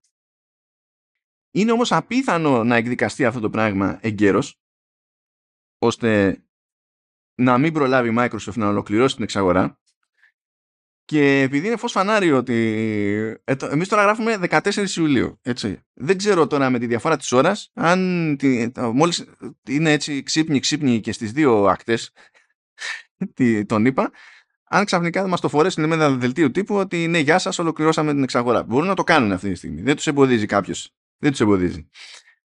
Αλλά δεν, ασχέτως του timing, το ότι ε, βγήκε, προέκυψε ότι η Activision Blizzard θα, θα βγάλει τη, τη, τη μετοχή της από το Nasdaq αυτό είναι σημάδι ότι πάει να γίνει ολοκλήρωση.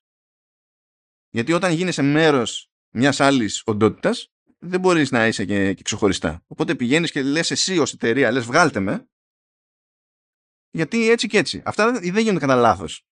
Θα πάνε και θα ολοκληρώσουν οι τυπάδες την, την εξαγορά. Και ε, μετά θα, κάνετε και θα ναι, χτυπιέται. Ναι, ναι, έτσι φαίνεται. Προς τα, προς τα εκεί φαίνεται ότι πάει. Ναι, ναι. Η κατάσταση πλέον. Δηλαδή, έχουμε αλλάξει τόσες φορές στην αρχή. Λέγαμε ότι ναι, OK, okay, θα γίνει η εξαγορά, ας πούμε, προφανώς. Μετά λέγαμε, κάτσε λίγο, μήπως δεν θα γίνει τελικά. Μετά λέγαμε, ναι, αλλά αυτά που λέει το FTC είναι έτσι ώστε φαίνεται ότι θα γίνει τελικά η εξαγορά. Και τώρα είμαστε εκεί. Είμαστε στο ότι θα γίνει τώρα αυτή τη στιγμή. Να σου πω, επειδή ε, ε, ρωτούσα την περασμένη φορά και τον Παύλο. Επειδή μεταξύ μας και την τελευταία φορά που βρεθήκαμε face to face, πιο πολύ τα λέγαμε για Diablo 4 παρά για κάτι άλλο. Ε, ε, και ήμασταν και σε άσχητη φάση. Τέλος πάντων, ε, ποια είναι η γενική εικόνα που σου έχει μείνει μέχρι στιγμής από τη φάση τουλάχιστον με FTC μεριά. Δηλαδή, αν πρέπει κάπως να το κωδικοποιήσεις μες στο κεφάλι σου, ρε παιδί μου, τι, τι, πού καταλήγουμε; Να σου πω την αλήθεια, δεν μπορώ να καταλάβω ακριβώς τι συμβαίνει με αυτούς, γιατί να δεχτώ, να δεχτώ ότι θέλεις να κάνεις τη δουλειά σου γενικά, ας πούμε. Ότι δηλαδή η δουλειά μου εμένα είναι χοντρικά λέμε να, να μην είναι εύκολο να γίνει αυτό που φοβάμαι ότι θα γίνει. Να δεχτώ θες να το κάνεις αυτό το πράγμα. Αλλά άμα δεν έχεις τι να πεις ε, ως επιχειρήματα ώστε να μην γίνει αυτό το πράγμα τελικά δεν καταλαβαίνω γιατί πρέπει να προσπαθείς με νύχια και με δόντια να το αποτρέψεις. Δηλαδή, άμα δεν μπορείς να μου εξηγήσεις γιατί δεν πρέπει να γίνει αυτό το πράγμα στην προκειμένη περίπτωση, όχι γενικά, για ποιο λόγο δεν πρέπει να γίνει. Να μου εξηγήσεις με εμένα, άμα δεν μπορείς να μου εξηγήσεις, δεν καταλαβαίνω γιατί προσπαθείς τόσο απεγνωσμένα να αποτρέψεις αυτή την ε, εξαγορά. Ε, εμένα γενική εικόνα που μου έχει μείνει είναι ότι αυτοί δεν είχαν ιδέα τι λένε. Καταρχάς, θυμάμαι κάτι σκηνικά εκεί με το Switch και τέτοια. Τι ήταν αυτά τα πράγματα. Δηλαδή, πραγματικά Α, αυτό δεν χωνεύεται με τίποτα. Δεν χωνεύεται με τίποτα. Το Switch δεν είναι ανταγωνιστικό δεν προϊόν. Μπορώ, δεν μπορώ να το πει. Ναι. Δηλαδή, γενικά η στάση που κρατήσανε ήταν σαν να πάρεις έναν, ας πούμε, δικηγόρο, π.χ., ο οποίος είναι αυτή τη στιγμή, ξέρω εγώ, 60 χρονών, και να του πεις, έλα αύριο να εξηγήσεις για την εξαγορά της Activision Blizzard από τη Microsoft, χωρίς όμως πριν να μάθεις τι είναι κάθε εταιρεία, τι παιχνίδια βγάζει, τι video games είναι αυτό, τι είναι το Switch, τι είναι το, το Xbox. Χωρίς να τα ξέρεις αυτά καν. Έλα να μας πεις γιατί δεν πρέπει να γίνει. Εγώ αυτό ένιωθα, ότι αυτοί δεν είχαν ιδέα τι ακριβώς γίνεται αυτή τη στιγμή στην αγορά, ας πούμε. Ε, τι κάνει το cloud gaming. Πού πάει το cloud gaming. Τι κάνει η Microsoft. Τι είναι το Game Pass. Αισθανόμουν ότι δεν ξέρουν. ότι δεν, δεν, δεν διαβάσανε αρκετά, ας πούμε, ε, για το Game Pass. Δεν, δεν ξέρω τι ακριβώς κάνει. Έτσι ένιωθα εγώ ε, με αυτό το θέμα. Ένιωθα, ε, όπως είχα δει μια φορά τον, ε, έναν τύπο, δεν θυμάμαι ποιος ήταν εκεί πέρα στην Ελλάδα, που είχε βγει στην Ανίτα Πάνια. Ήδη πάμε καλά με αυτήν την ιστορία. για να εξηγήσει πώς τα βιντεοπαιχνίδια βλάπτουν τους νέους. Και άρχισε να μιλάει για το ίντερνετ και για τα social media και τέτοια χωρίς να λέγεται βιντεοπαιχνίδια. Ε, και καλά τέτοιο παιδοψυχολόγος. Δεν θυμάμαι καθόλου να σου πω την αλήθεια, δεν θυμάμαι καθόλου. Αλλά... Είναι ένας συγκεκριμένος παιδοψυχολόγος, ο οποίος γενικά έχει και όνομα στο χώρο του. Δεν θεωρείται ότι είναι κάποιος άσχετος, αλλά έχει αιμονή με, αυτό το, ε, με αυτά τα πράγματα ναι. και φυτρώνει παντού και τα λέει αυτά. Ε, αυτό έγινε και τώρα. Σαν να είχαν αιμονή με το να μην αγοράσει η Activision Blizzard, ενώ κανονικά δεν συμβαίνει αυτό. Δηλαδή, μπορείς να καταλάβεις γιατί υπάρχει μια τέτοια υπηρεσία, μια τέτοια αρχή τέλος πάντων και για ποιο λόγο ε, πρέπει να ελέγχεται ένα τέτοιο μεγάλο γεγονός. Μπορείς να το καταλάβεις αυτό το πράγμα, μπορείς να καταλάβεις ποιος είναι ο ρόλος αυτής της αρχής, αλλά όταν αυτά που λέει για να το αποτρέψει είναι αυτά που έλεγε, δεν ξέρω, φίλε. Εγώ νομίζω ότι δεν, δεν, ή δεν ασχολήθηκαν αρκετά, στην ουσία όμως, επί της ουσίας δεν ασχολήθηκαν αρκετά, δηλαδή με την ουσία του θέματος, ή απλώς δεν είχαν ιδέα και δεν ψήθηκαν να μάθουν τι συμβαίνει τελικά. Ε, και η εικόνα ήταν. Δεν ξέρω, τσίρκο. Αυτό ήταν τσίρκο η εικόνα. Εγώ συμφωνώ στο χαρακτηρισμό τσίρκο, χωρίς δηλαδή δεν, δεν σκιάζομαι καθόλου. α, αλλά να, να προσπαθήσω να κάνω και λίγο το δικηγόρο του διαβόλου, διότι το FTC αναγκάζεται να λειτουργήσει σε ένα κανονιστικό, ρυθμιστικό, νομικό πλαίσιο που για μας είναι εκτός τόπου και χρόνου για τη δική μας μπάντα στον κόσμο και για το μεγαλύτερο μέρος του πλανήτη γενικά σαν φάση. εκτός από αυτό, ναι. Ε, εμείς εδώ μπορούμε να αφήσουμε γενικά κάτι να κάνει ό,τι να είναι και κατόπιν εορτής αν διαπιστώσουμε ότι κάτι είναι off πηγαίνουμε και λέμε φιλαράκι ξεκινήσουμε μια έρευνα. Καταλήγουμε κάπου. Είναι έτσι και έτσι. Σου γνωστοποιούμε τα αποτελέσματα της έρευνας. Ξεκινάμε μια κουβέντα. Ξέρω εγώ, μας πείθεις. Ε, δεν μας πείθεις. Θεωρούμε ότι μπορούμε να, κάνουμε, να κάνεις δύο πραγματάκια και να είμαστε cool. Θεωρούμε ότι ε, μπορούμε να σου κάνουμε την εταιρεία κομμάτια. Και άμα αποφασίσουμε ότι θα σου κάνουμε την εταιρεία κομμάτια, θα σου κάνουμε την εταιρεία κομμάτια. Το timing είναι irrelevant. Δηλαδή, άμα βγούμε στη διαδικασία, αν το φάμε σήμα, υπάρχει τρόπος. Και, και, αυτό διευκολύνει διότι η ρυθμιστική αρχή, ό,τι και να προσπαθήσει να φανταστεί για το μέλλον μιας αγοράς, ε, ε, εξυπακούεται ότι θα έχει και ένα ποσοστό αστοχίας. Δηλαδή, όσο τούμπανο και αν είναι ό, όσοι δουλεύουν σε μια ρυθμιστική αρχή, δεν γίνεται πάντα να κάνουν τις ολόστε υποθέσεις. Άμα ήταν έτσι, θα τους βάζαμε να υπολογίζουν άλλα πράγματα, όχι θα γίνει μια εταιρεία. Ναι, αλλά όταν κάνουν υποθέσεις για το παρόν. ναι, όχι, μαζί σου. Ναι. Απλά στη, στην Αμερική αυτό που παίζει, δηλαδή δεν λειτουργεί έτσι. Για να έχεις ελπίδα να, να, να επιβάλλεις κάποια αλλαγή και ενδεχομένως να ξεκινήσει συζήτηση που να οδηγήσει σε κάποιο είδους εξέλιξη στο νομικό πλαίσιο πρέπει να τους πας στα δικαστήρια. Δεν μπορείς να πεις ε, εγώ είμαι η ρυθμιστική αρχή, μιλάμε, βγάζουμε άκρη και μετά κάνουμε αυτά που συμφωνούμε. Αυτό δεν λειτουργεί, δεν υφίσταται ως πιθανότητα. Το περίεργο στην περίπτωση αυτή με το FTC είναι ότι βάρεσε τέτοια σούζα με τη συγκεκριμένη αγοραπολισία δείχνοντας κατ' εμέ σκάλωμα με το κόνσεπτ ότι ε, εμείς δεν θέλουμε να αφήνουμε τις πολύ μεγάλες εταιρείες να κάνουν ό,τι να είναι οπότε έχουμε να κάνουμε με τη Microsoft άρα αυτονόητα θα προσπαθήσουμε να βάλουμε κάποιο είδους εμπόδιο. Γιατί ναι, έτσι; έστω να το καθυστερήσουμε ας πούμε, κάπως έτσι. Δηλαδή να μην προλάβει να περάσει τη διορία, να πληρώσει λεφτά ή οτιδήποτε τέλος πάντων. Ναι, ακόμα και αν περάσει. Που με, το, με την προϊστορία του FTC, γιατί τώρα τα χρεώνεται όλα αυτά η Λίνα Καν, που είναι πιο, ε, πιο ενθουσιώδης στο να πηγαίνει για να δημιουργεί κόμπλες. Και τα χρεώνεται ότι τέλος πάντων είναι, παρά είναι ενθουσιώδης και κάτι τέτοια. Και τώρα την είχαν βάλει και στο Κογκρέσο και της τη λέγανε. Και όσο μιλάμε εδώ, μου έστειλε και ένας φίλος ένα ρεπορτάζ εδώ από το Κοτάκου που λέει FTC blasted by Congress and gamers for doing its job. Και λες ξέρουμε Κοτάκου ότι είσαι στρατευμένο, αλλά δεν, δεν είναι αυτό το, το ζήτημα. Το ζήτημα δεν είναι ότι ε, δεν τα ακούει γενικά και αόριστα, τα ακούει για τη συγκεκριμένη υπόθεση. Δεν τα ακούει επίσης καν για το, για, για τον, το γενικότερο πλαίσιο της δουλειάς της, ας πούμε ότι πάει να, να μπλοκάρει μια εξαγορά ή κακοί ας πούμε δικηγόροι που πάνε να, να μπλοκάρουν το gaming. Δεν είναι αυτό το θέμα. Το θέμα είναι συγκεκριμένη υπόθεση, ναι. Ναι, ναι, ακριβώς. Και θέλει να μας πει το κοτάκου εδώ πέρα ότι όλοι είναι, όλοι είναι τρελοί και πώς τολμάμε και ε, τα βάζουμε με το FTC που απλά προσπαθεί να κάνει τη, τη δουλειά του. Ναι, εντάξει. Υπάρχει και σωστός τρόπος να κάνεις τη δουλειά σου. Δεν ξέρω αν έχει ακουστεί αυτό γενικά, αν έχει περάσει το μυαλό του κοτάκου. Αλλά anyway, ε, παίζει αυτή η ιδιαιτερότητα τέλος πάντων στο, στην Αμερική και στο FTC. Και πρέπει να δημιουργήσουν σάματα για να καταφέρουν να, ε, κάποια πράγματα. Και έχει και το FTC κακό ιστορικό, κακό ιστορικό από την άλλη μεριά που έχει αφήσει στο παρελθόν εξαγορές να γίνουν και έχει δεχτεί ε, και καλά παραχωρήσεις μεγάλων εταιριών οι εταιρείες έχουν κάνει κολοτούμπα και μετά δεν άνοιξε μύτη. Που αυτή είναι η μεγάλη αποτυχία για μένα. Διότι όταν αγόραζε, ας πούμε, η ATT τη, τη Warner, τη, την Time Warner βασικά, με ό,τι άλλο είχε μαζί, ε, πήρε ένα μάτσο φορά απαλλάγε με τη δέσμευση να μην κάνει απολύσεις. Και με το που ολοκληρώνεται η φάση, λίγους μήνες μετά βασικά, δύο μήνες, τρεις μήνες, άρχισε να απολύει αβέρτα. Και αυτό στην Ευρώπη δεν θα πέρναγε. Αυτό στην Ευρώπη θα έσκαγε μετά η Ευρωπαϊκή Επιτροπή και θα έλεγε θα σου, πάρα πολύ ωραία, ε, θα σου κλείσω το σπίτι. Στην Αμερική όμως έγινε και δεν μπορούσαν να κάνουν τίποτα μετά. Δηλαδή λειτουργούν σε τέτοιου είδους level ξέρω εγώ, παραλογισμού για τα δικά μας τα δεδομένα. Οπότε είναι όλα από την αρχή μέχρι το τέλος κουλό ας πούμε για την πάρτη μας. Είναι πολύ παράξενο, ναι. Το πώς λειτουργεί. Τώρα πιστεύω μπορούμε να προχωρήσουμε στο, στον επόμενο θίασο που είναι το CMA. Το, το CMA εντάξει, δηλαδή είναι... Μ' αρέσει που ε, πείθουν σε κάθε, σε κάθε βήμα ότι έχουν ένα έτσι χαρακτηριστικά βρετανικό κόμπλεξ στην όλη υπόθεση.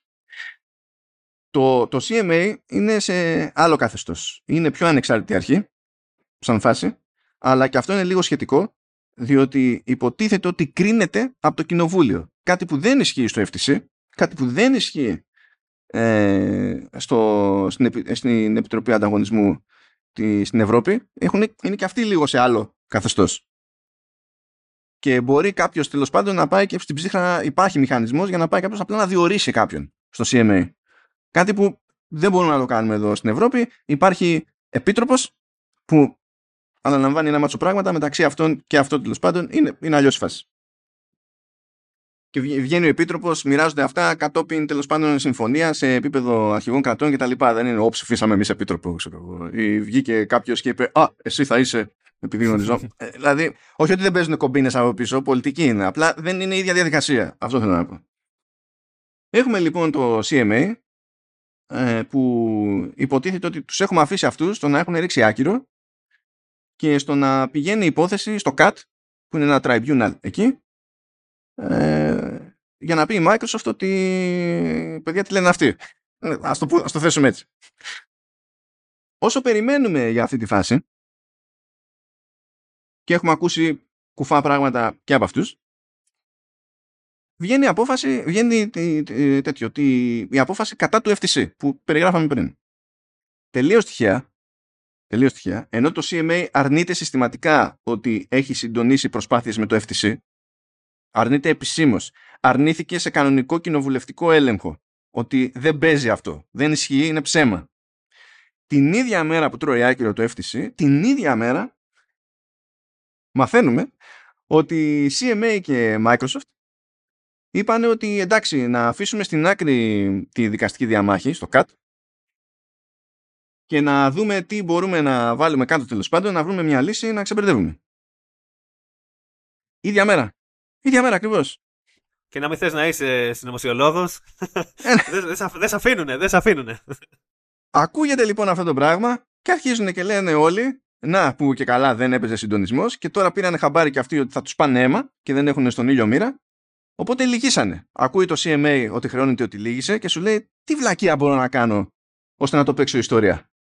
Και λέει παιδιά ότι εμείς να συζητήσουμε λέει με τη Microsoft, κανένα πρόβλημα, αλλά οι αλλαγές που θα πρέπει να μας προτείνουν ε, θα είναι τέτοιες που θα μας αναγκάσουν να το αντιμετωπίσουμε σαν νέα πρόταση και να πάρουμε το χρόνο μας για να το εξετάσουμε όλα από την αρχή.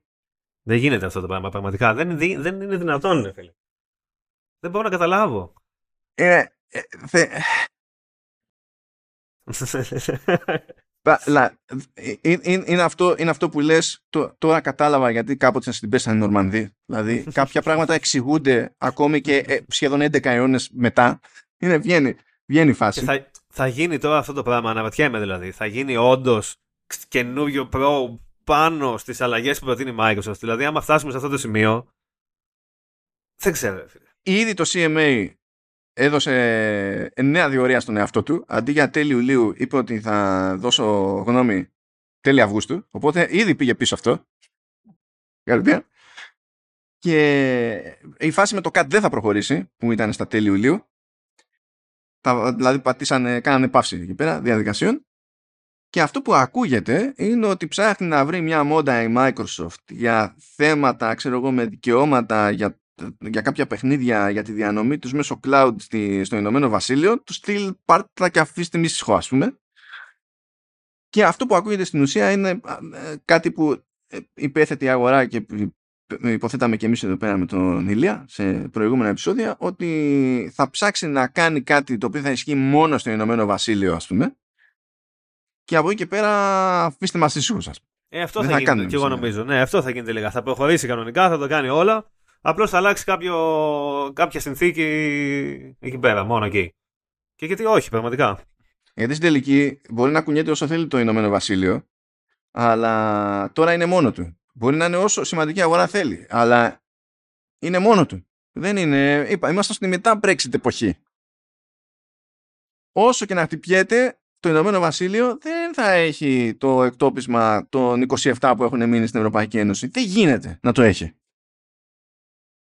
Οπότε, κομπλέ, ενώ άμα έκανε τέτοια ιστορία η Microsoft όσο ήταν, ε, δηλαδή να πει θα κάνω μια παραχώρηση χ έξτρα, άντε, για πάρτι σας, όσο το Ηνωμένο Βασίλειο ήταν στην Ευρωπαϊκή Ένωση, θα έπρεπε να το κάνει σε 28 χώρες ταυτόχρονα. Τώρα τους παίρνει να το κάνει σε μία, και ας είναι 80 εκατομμύρια πόσο είναι, και να μην πάθουμε για μεγάλη ζημιά, ξέρω εγώ, στην όλη φάση. Ε, ναι, ε, αυτό θα γίνει τελικά, μάλλον. Εκτός άμα αλλάξει κάτι άλλο και πούνε τελικά, «Α, και παιδιά, sorry, πάμε μια χαρά όλα κομπλέ, ας πούμε. Αν δεν γίνει αυτό, μάλλον αυτό θα γίνει. Άμα δεν, δεν τα σταματήσουν οποιοδήποτε πρόβλημα ή οτιδήποτε, ε, θα τους πει παιδιά, sorry, αλλάζω το, το τάδε στο Game Pass στην Αγγλία. Συνεχίζουμε. δεν περιμένεις πώς και πώς να πει ότι στο Game Pass, παιδιά, απλά δεν θα έχω τίτλους Activision Blizzard και τα παράπονά σας στο δήμαρχο. Εντάξει, αυτό θα είναι απίστευτο, ναι. Θα είναι πολύ ωραίο κεφάλαιο στο Saga όλο αυτό.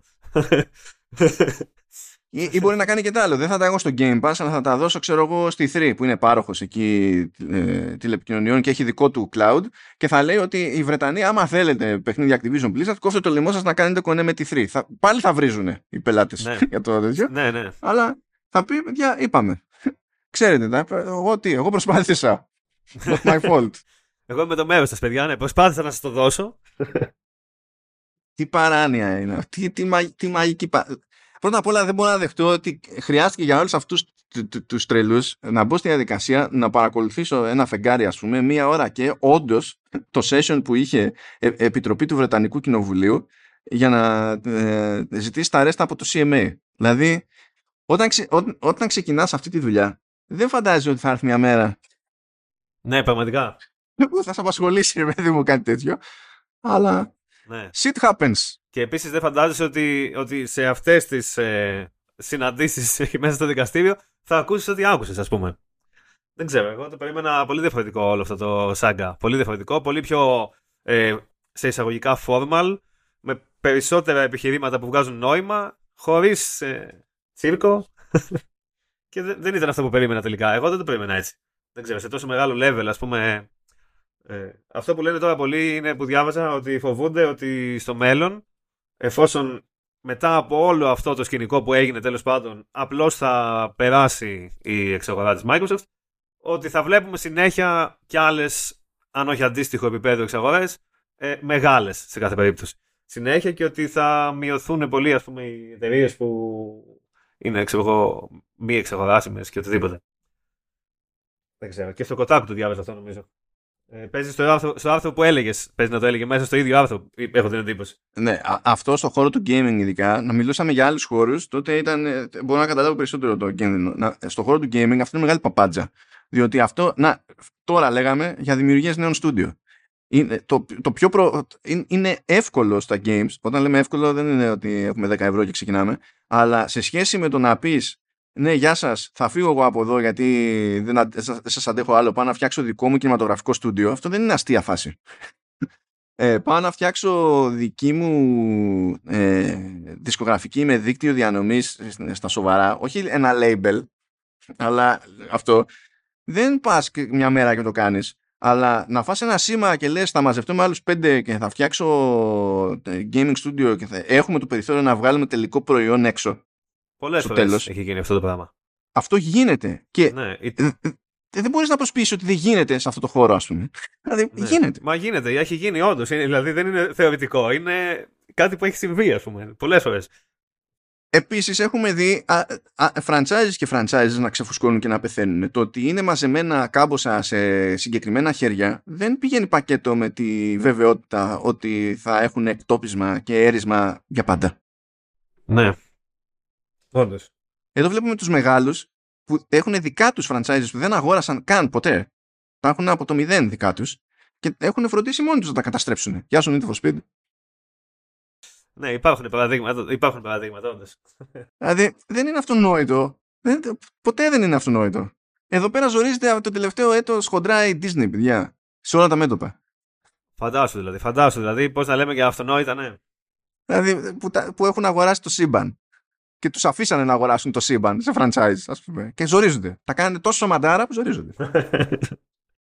δηλαδή, τι άλλο να πούμε. Τέλος πάντων. Ήθελα να κλείσουμε λίγο, να κλείσουμε, τέλος πάντων, δεν είναι τελευταίο καν θέμα αυτό, αλλά να το γυρίσουμε στα λίγο πιο ευχάριστα, να μην έχουμε αυτή την παράνοια. Λοιπόν, παιδιά, βγαίνει ντοκιμαντέρ. Και ε, θέλω να το φέρω λαού λαού. Είναι ντοκιμαντέρ που θα κυκλοφορήσει σε PC, PlayStation 4, PlayStation 5, Xbox One, Xbox Series και Switch. Είναι ντοκιμαντέρ. Πάμε έτσι. Λοιπόν, ε, είναι, είναι interactive ντοκιμαντέρ. Ε, το ετοιμάζει η Digital Eclipse και θα λέγεται The Making of Karateka και στην ουσία θα, ε, θα είναι σαν interactive έκθεμα, ας το πούμε έτσι. Σκεφτείτε σαν μουσιακό περιβάλλον και καλά. Το οποίο Οπότε είναι μια εξαιρετική ιδέα, είναι αλήθεια. Και υποτίθεται ότι είναι το πρώτο που κάνουν στο λεγόμενο Gold Master Series. Ο στόχος είναι να βγάλουν και άλλα δηλαδή. Φυσικά θα έχουν μέσα το Karateka. Φαντάζομαι ολόκληρο κανονικά. Ναι. 10 λεπτά είναι βέβαια, αλλά ναι, OK. Okay.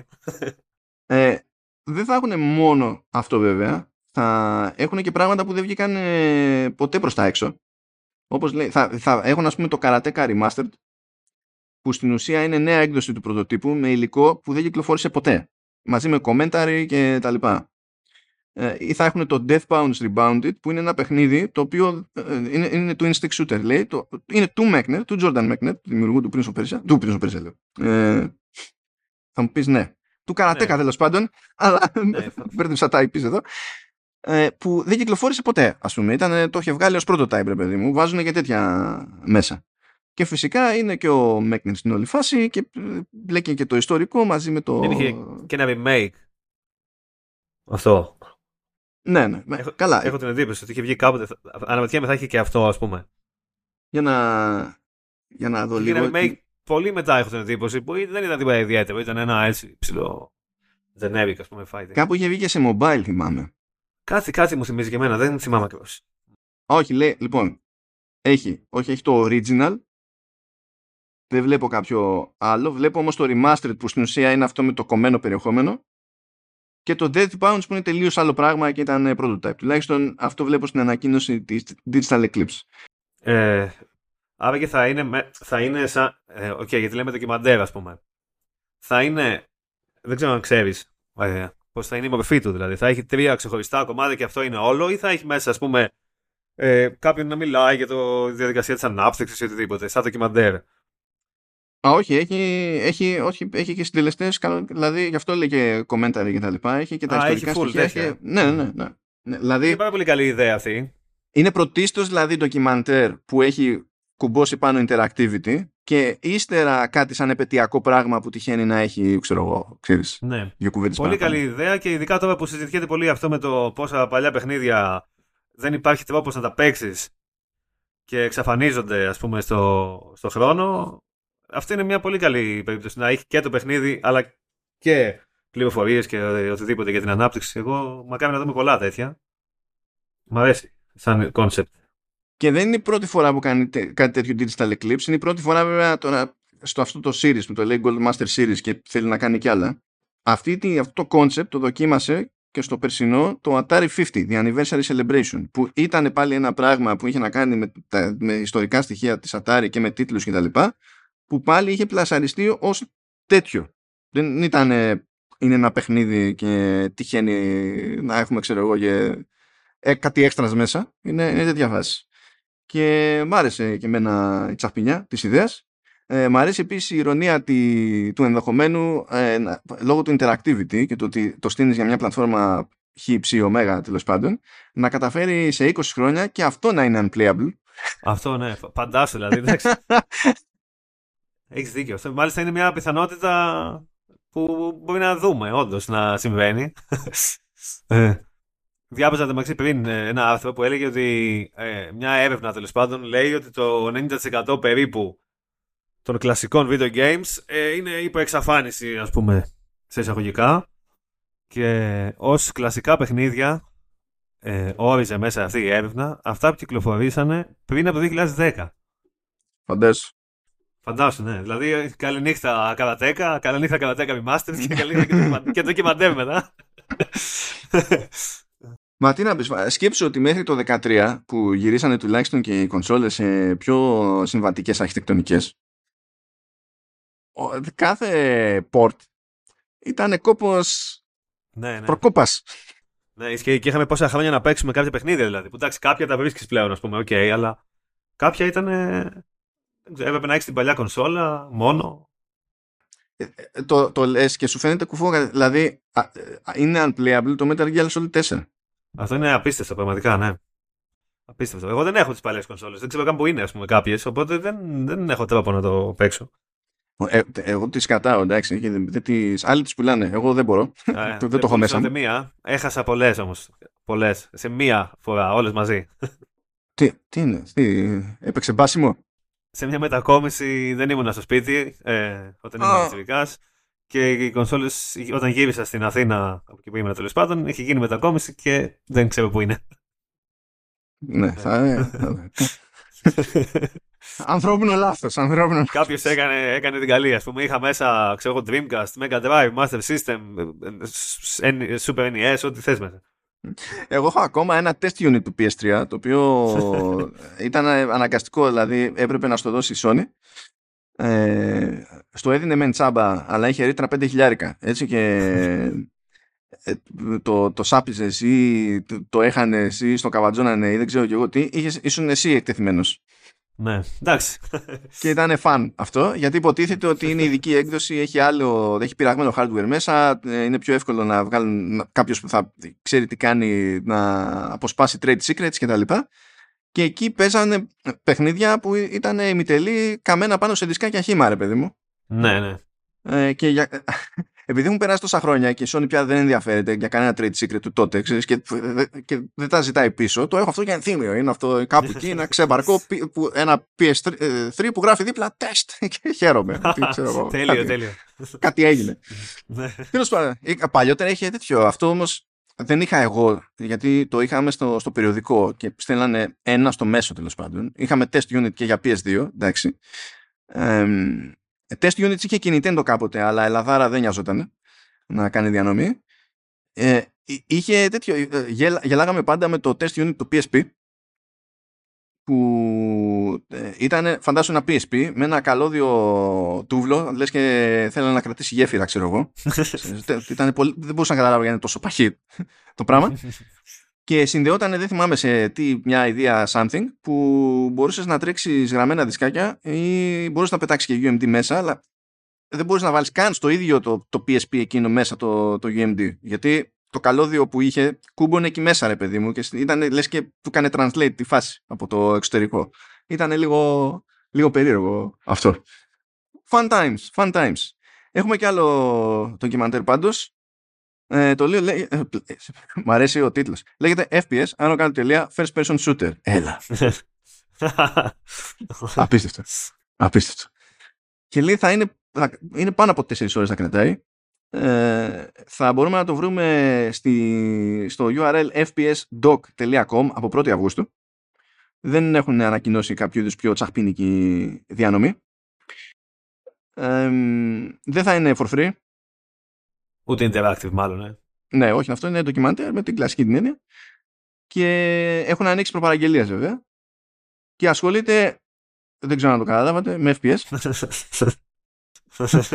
Μπορεί να μην ήταν αρκετά σαφής.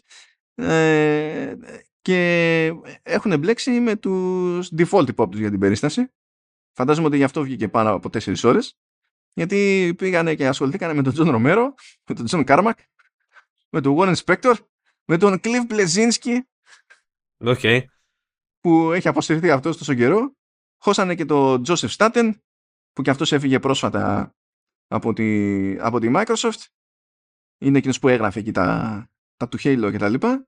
Αλλά πηγαίνουν και πιο βαθιά ρε παιδί μου. Έχουν ε, το δημιουργό της Build Engine που είναι αυτή που χρησιμοποιούμε χρησιμοποιεί, ε, χρησιμοποιείται τώρα και πιάνει εκείνη την, την αισθητική, την παλιακή, ας το πούμε, την πιο πιξελωτή απλά για το ονόρε της υπόθεσης και χτίζονται πάνω της, ας πούμε, τα λεγόμενα boomer shooters. Ναι, έχω παίξει κάποια, ναι.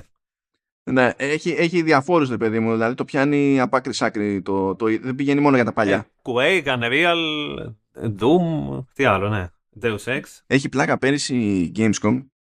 Είχα πάει τέτοιο σε ένα. Είχα, είχα κλείσει ένα ραντεβού για ένα παιχνίδι που δεν σου λέγανε από πριν τι ήταν. Κάποια τα κλείνει στα τυφλά. Σου λέει είναι unannounced. Δηλαδή ρίξει ζάρι. Είναι, είναι αυτό. Λες τέλος πάντων πάω. Okay. Ούτε καν κάτι, οτιδήποτε από τι είδους, τι εταιρεία, κάτι τέτοιο ξέρω εγώ. Ε, καμιά φορά μπορεί να σου πούνε την ομάδα, αλλά αυτό δεν πηγαίνει πακέτο, ξέρεις, στάνταρ, ότι θα είναι σε, στο χύψη είδος. Είναι όπου ναι, ναι. γουστάρει. Ναι, ναι, ναι. Και τέλος πάντων λέω, εκείνη που το κλείνεις και λες ό,τι γίνει. Μπορεί να είναι το PGA Tour, ας πούμε. ναι, ναι, ναι. ναι. Πας λοιπόν. Ε, και αυτό τώρα ήταν Αύγουστο, αλλά οι τύποι είχαν πει ότι θα το ανακοινώνουν το παιχνίδι ε, Σεπτέμβριο. Οπότε δεν μπορούσα ούτε αμέσω μετά να πω κάτι, ξέρω εγώ. Δηλαδή δεν είχαν βγει ούτε δελτία τύπου πάνω στην έκθεση και τέτοια. Και στην ουσία, ε, αυτό που είδα είναι αυτό που ύστερα αποκαλύφθηκε ως Ion Fury, το οποίο είναι ας το πούμε συνέχεια του Iron Maiden. Θέλω να θυμίσω ότι ε, ε, ε, μάλλον όχι ψέματα Iron Fury ήταν το πρωτότυπο και τώρα το λένε κάπως αλλιώς. Γιατί για, το πρώτο παιχνίδι το λέγανε Iron Maiden και τους είχαν σκάσει η Maiden και τους είχαν πει How about no και τότε αλλάξανε όνομα. Όντως, δεν το ήξερα καν αυτό. Όντως, αυτό ναι, ήταν σουρεάλ, δηλαδή το πάκολουσα και γέλαγα. Λέω, όλων το, το, οι Maiden το έχουν αυτό. Έτσι. Απλά αυτοί δεν, δεν είχαν ενημερωθεί. Οι, οι devs εκεί πέρα ότι πήγαιναν γυρεύοντας. δηλαδή τους θυμάμαι σε, για τον πρώτο τίτλο να έχουν μπλουζάκια φάση Iron Maiden και ε, το μυαλό να είναι φτωχά μου παιδιά. Πατ, πατ. Τώρα ναι. θα φάτε. Τέλος πάντων πηγαίνω εκεί και λέει ότι κάνουμε πάλι τέτοια φάση ξέρω εγώ θέλουμε την παλιά την αισθητική αλλά ενώ την πρώτη φορά πήγαμε σε στυλάκι ας το πούμε πιο Duke Nukem τώρα θέλαμε να πάμε σε στυλάκι πιο Quake mm. ε, και λέει πήγαμε και στείναμε τα πάντα assets ξέρω εγώ γεωμετρία και τα λοιπά σε εκείνη τη μηχανή λέει πρώτα γιατί θέλαμε να σιγουριστούμε ότι αυτά που φτιάχναμε και σχεδιάζαμε είναι όντως εφικτά εκεί και ύστερα λέει την πετάγαμε σε σύγχρονη Unreal που εκεί πέρα κάναμε τώρα τα perks ας το πούμε έτσι. Γιατί υπάρχουν κάποια πράγματα που είναι ε, στην ουσία quality of life και τέτοια που θα πεις δεν γίνεται να βγάλει παιχνίδι και να μην, να μην παίζουν. Αυτά. Αλλά πήγαν, πηγαίνανε και τα, στείνανε, τα στείνανε πρώτα εκεί. Σου λέει πρώτα να σιγουρέψουμε ότι τρέχει όντως. Άμα αυτό το φτιάχναμε εκεί, σε εκείνη τη μηχανή και μετά βλέπουμε. Είναι. Υπάρχουν μερακλείδες στο space. Ναι, ναι. Αυτό είναι όντως μερακλή αυτό το σκηνικό. αλλάζουμε θέμα Πάμε λίγο εδώ, τέλος πάντων, είχε μια παρουσίαση εδώ η Microsoft, το idea Xbox, ε, το έκανε πιο ξέχωρα, ε, το πηγαίνει πακέτο και με ένα μάτσο demo που έκανε στο, στο store του Xbox, αλλά το ζουμί εδώ πέρα είναι ότι έπαιξε μια κουβέντα μεταξύ Games Industry Biz και Chris Charla, ο οποίος Chris Charla ε, κάνει τα κουμάντα στο ID at Xbox. Και μ' άρεσε μια ερώτηση ε, που λέει τελικά, ειδικά τη σήμερα ημέρα, ας το πούμε, τι διάλογο είναι indie; Ναι. Που είναι ένα κλασικό debate, ένα κλασικό ερώτημα. Ναι, πολύ κλασικό ερώτημα. Ε, ε, ήθελα να πούμε έτσι, να δώσουμε μια αντίδραση, βράδερφε, στον ορισμό που δίνει πλέον ο Τσάρλα. Λέει λοιπόν ο Τσάρλα ότι ε, γενικά καλά λέει δεν τελειώνει ποτέ αυτό το debate, αλλά για μένα πλέον είσαι indie game developer αν έχεις την ελευθερία να φτιάξεις αυτό που σου έχει καρφωθεί όπως σου έχει καρφωθεί. Άσχετα με το που είσαι, αν είσαι μέρος κάποιου άλλου, αν σε χρηματοδοτεί κάποιος, ε, πώς ήρθαν τα λεφτά, ε, πώς έχεις στήσει την πίσνα ή πόσοι είστε ή δεν ξέρω και εγώ τι είναι. Άμα τέλος πάντων όλες αυτές οι συνθήκες είναι τέτοιες που σου επιτρέπουν να φτιάξεις το παιχνίδι που σου βάρεσε, για μένα είσαι indie. Πώς σου φαίνεται αυτό; Ναι, ε, Κοίτα, άμα πάμε και επιλεκτικά, είσαι κατά μία έννοια independent. Δηλαδή, είσαι ανεξάρτητος και κάνεις ακριβώς αυτό που θες, ας πούμε. Παρόλο που κάποιος άλλος σου δίνει τα λεφτά. Άμα δηλαδή όντως δεν σου λέει καθόλου αυτός ε, ότι ξέρεις τι αυτό κόψει αυτό κόψει το, καταλαβαίνω τι θέλει να πει αυτός.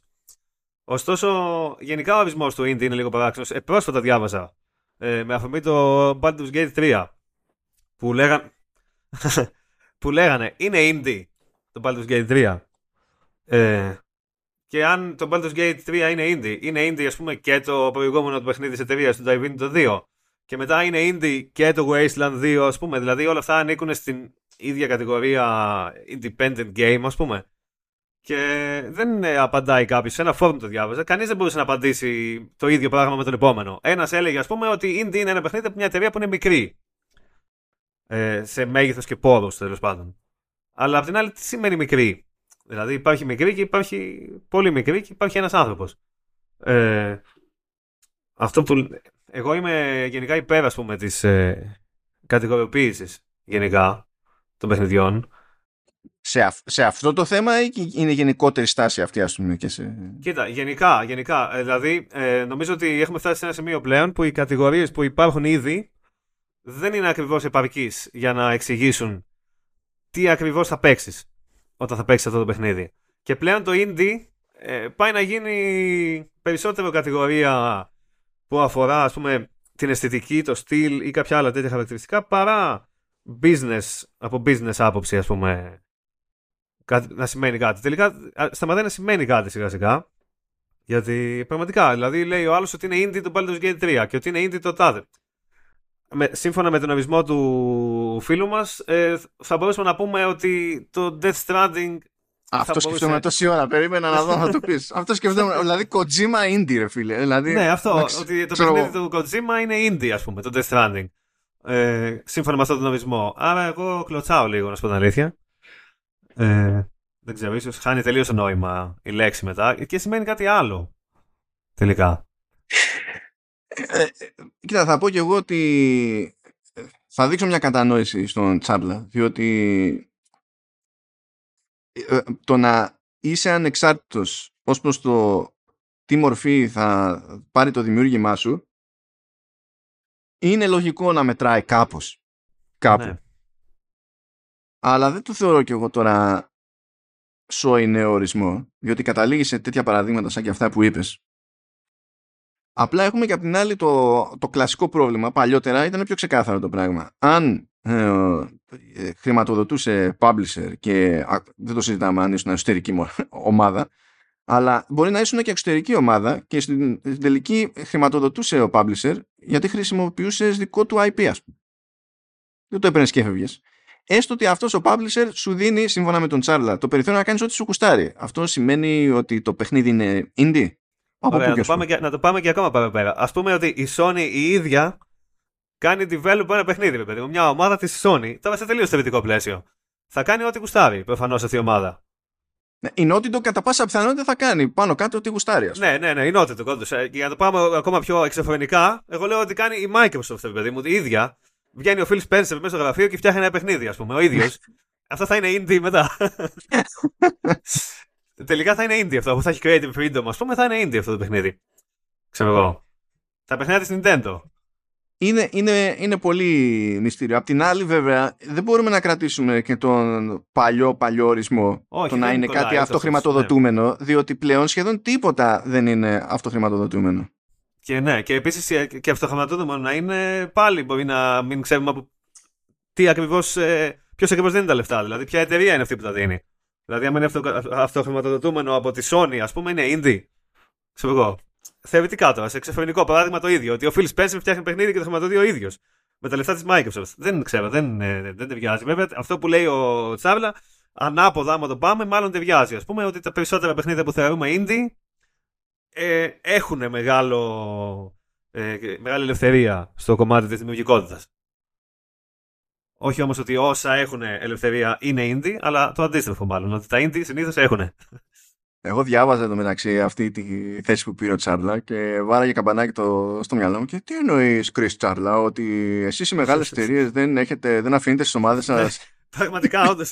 Μπορεί να το διαβάσεις και έτσι, ναι. Μισό λεπτό λίγο. Γι' αυτό, γι' αυτό μου αρέσουν αυτές τις τσαπινιέ, αυτές τις συνεντεύξεις. Για να κλείσουμε και με κάτι που νομίζω εκτός αν έχεις να συμπληρώσεις, δεν ξέρω, αν έχεις να το συνεχίσεις αυτό, by all means. OK. Okay. Να κλείσουμε και με κάτι εξωφρενικό στην όλη υπόθεση.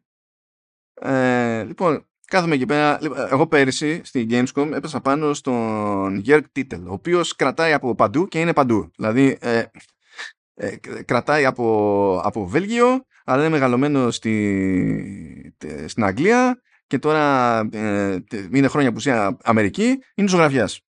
Ο τύπος είναι πρωτίστως σκηνοθέτης κτλ. Αλλά έχει βλάβει με τα games, οπότε κάθεται και δίνει πόνο. Ε, εκείνος έβγαλε το The Last Worker σχετικά πρόσφατα και τώρα, πιο πρόσφατα ακόμα, έβγαλε το Sysmas VRS, το οποίο είναι κατά μία έννοια spin-off από καμένο παιχνίδι Dreamcast. Okay. Δεν μπορούσε να μου το πει αυτό τότε, αλλά μου έλεγε, επειδή δεν κρατιόταν, λέει, εγώ έχω σκάλωμα με Sega και τώρα μιλάω με Sega για κάτι έτσι και έτσι μου λέει. για ένα blockchain.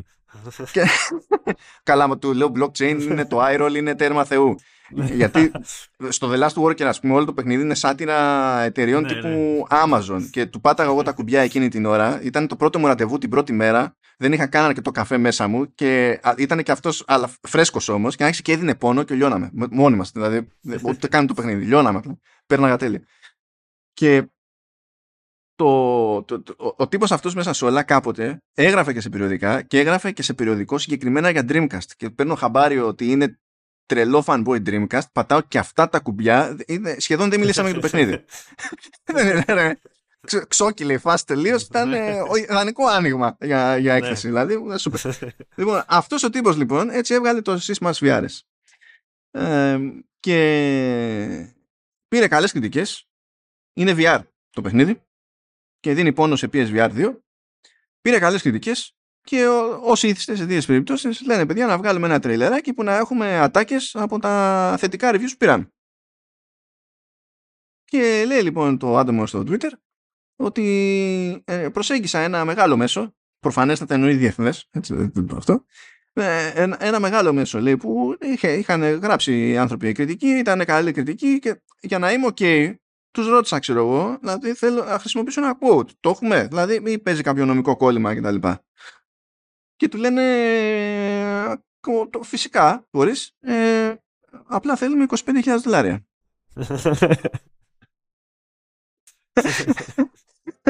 δεν, έδωσε το μέσο στα social ο Τίτελ αλλά μετέφερε το σοκ και, και, το ποσό και, τη, και, και την, την περίπτωση γενικά την, την περίσταση 25.000 έτσι 25.000 δολάρια για να χρησιμοποιήσεις κάτι που ο, το ίδιο το μέσο έχει βγάλει στο public domain.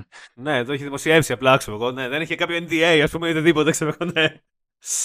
Το οποίο είναι, είναι, είναι παρανοϊκό και ο μόνος λόγος φυσικά που υπάρχει κριτική αυτού του παιχνιδιού είναι το, η ύπαρξη του παιχνιδιού που εξαρτάται από τον τίτελ και του το, το, συνεργάτες του. Τι, λες, τι, what, τι, τι είναι τούτο; και δεν το περίμενα αυτό, διότι έχω ακούσει τέρατα στο παρελθόν για μέσα και μικρά ακόμη. Και όχι απλά Ελλάδα και εξωτερικό κανονικό Καλά, Ελλάδα φυσικά. Έχω ακούσει και εγώ τέτοια. Που θα, θα, θα ζητήσουν από τον developer λεφτά για να του κάνουν τιμή να ασχοληθούν με το παιχνίδι του. Όχι φάση πλήρωσέ μου διαφήμιση. Είναι θες να σου κάνω preview. Πάρα πολύ ωραία. Θες να σου κάνω review. Πάρα πολύ ωραία. Για να στα κάνω αυτά θέλω λεφτά. Το οποίο το θεωρώ εξωπραγματικό και ε, έτυχε μάλιστα να έχω και μια συζήτηση με game dev από Ελλάδα. Και μου είπε στα σοβαρά σαν να είναι κάτι το οποίο ξέρεις είναι αυτονόητο ότι συναντάτε στη φύση ως φαινόμενο κτλ ε, και μου λέει ε, γενικά λέει τι τιμή σου φαίνεται λέει λογική να, να δίνει μια ομάδα λέει σε, σε press; Για να κάνουν review του λέω τι. τι, τι, τι, τι δεν είπα. Μηδέν του λέω. Είσαι τρελός. Δηλαδή, είσαι τρελός, ρε φίλε. Άμα θέλει να βάλεις διαφήμιση, να βάλει διαφήμιση και να δώσεις λεφτά. Ε, για, να, ναι. για να ε, ασχοληθούν με το, ξέρω εγώ, τι κάποιο μάρει το παιχνίδι. Τι είναι αυτό, του λέω. Λέω, μη δίνει λεφτά για, για τέτοιε ιστορίες. Φάτα έξω, λέω, τι κάνε κάτι άλλο. Πήγαινε, πάρε αντί για ένα ρίμπα, πάρε δύο. του ζήτησε κάποιος. Τους ζήτησε, ναι, και και δεν ήταν καν και η πρώτη φορά. Λέω, παιδιά, μην το παίρνετε στα σοβαρά αυτό σαν να είναι υγιές και επειδή το κάνει κάποιος έξω, ξέρω εγώ, ναι. ή κάποιος που εσάς σας έπιθε σαν outlet προηγουμένως πριν ξεκινήσετε πάρε δώσε ότι mm. έχει νόημα, κάνει καλή δουλειά. Μακριά, μακριά. κανένα νόημα, όχι. Για κανένα λόγο. υπάρχουν καταρχάς άλλοι τόσοι που θα το κάνουν χωρίς να δώσεις λεφτά. Ε, βέβαια. Και αντίστοιχο μεγέθους και μεγαλύτεροι ενδεχομένως, ας πούμε. Και λέω τώρα, έλα Χριστέ και Απόστολε, που αυτό είναι πλήρως αντιδυντολογικό. Κανονικά, Ναι, ναι. άμα πάρεις λεφτά για να βγάλεις συγκεκριμένο, συγκεκριμένο στυλ κάλυψης, ε, το σωστό είναι να το σημειώνεις. Ε, γι' αυτό υπάρχει το concept του advertorial. Που για καλά γράφεις κάτι, αλλά γράφεις κάτι επειδή η εταιρεία ήθελε να γράψει κάτι για την πάρτη της και εκείνη έβαλε το θέμα, ξέρω εγώ κτλ. Το γράφεις, μπορεί κάποιος να το υπογράφει. Μπορεί να μην το υπογράφει και να ξέρεις, να φαίνεται ότι και καλά είναι από το staff του, του μέσου. Και καλά. Ε, Συνήθως. αυτό το- ναι, είναι για να αποφύγουμε τη, το, το, το, το ρεζιλίκι. Μην γίνουμε ξέρω. ρεζίλοι, ναι. Και γράφει, ξέρω εγώ, φάση advertorial. Ε, Διότι έχεις υποχρέωση, υποτίθεται, εφόσον είσαι στο κομμάτι της ενημέρωσης και της δημοσιογραφίας. Εντάξει, βέβαια δεν γράφει παντού, ακόμη και σε μεγάλα μέσα, ας πούμε, σε αντίστοιχη περίπτωση. Αλλά έστω ναι, ότι θα έπρεπε να γράφει. Ναι, εντάξει, και ο Ευαγγελάτος βραβεύεται για τη συνεισφορά του στη δημοσιογραφία. αλλά ξέρεις, αυτό Ακριβώς, δεν ναι. αλλάζει το, τον κώδικα διοντολογίας. Είναι, είναι αυτός που είναι. Α, Ο ίδιος είναι. Ισχύει, αυτό. ναι. Επειδή δεν ε, τη- τηρείται, δεν σημαίνει ότι. Ναι. Ε, Ναι, μα και, κοίτα, παράνομες είναι και δολοφονίες. Αλλά γίνονται. Ε, Εδώ πάμε και γράφουμε, ας πούμε, ότι πήρες δωρεάν το παιχνίδι για να κάνεις review. Και ο άλλος σου λέει να πληρωθεί, ξέρω εγώ. Και φαντάζομαι δεν θα έγραφε ότι ε, υπόψη disclaimer για να κάνουμε το review μας δώσανε 5 χιλιάρικα. Ε, ε, ναι. Και ε, λέω εντάξει, 25 χιλιάρικα για το quote. Που εγώ δέχομαι να σου ζητήσει την άδεια. Γιατί; Ναι, ναι, έκανα, ναι. μια- έκανα μια συζήτηση από αυτού, επειδή είχε και ένας. Ε, ο, ο, ο Θοδόρης, friend of the show, είχε μια σχετική απορία. Λέω ότι καλά, αφού βγαίνει, ξέρω εγώ, και είναι δημοσίως, γιατί να σου ζητήσει άδεια. Λέω, ναι, θε- θεωρητικά δεν είναι ανάγκη. Αλλά καλό είναι να σε ρωτάει. Καλά, οι μεγάλες εταιρείες θα, σου- θα σε ρωτήσουν, ε, γιατί σου λέει. Ε, τόσους δικηγόρους έχουμε, θα μας πούνε πού να μπλέκεις. Ρώτα εσύ και βλέπουμε.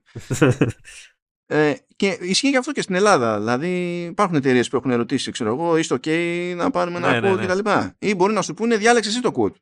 ναι, ναι, και αυτό το θυμάμαι. ναι, Μου είχε τύχει και εμένα, ναι.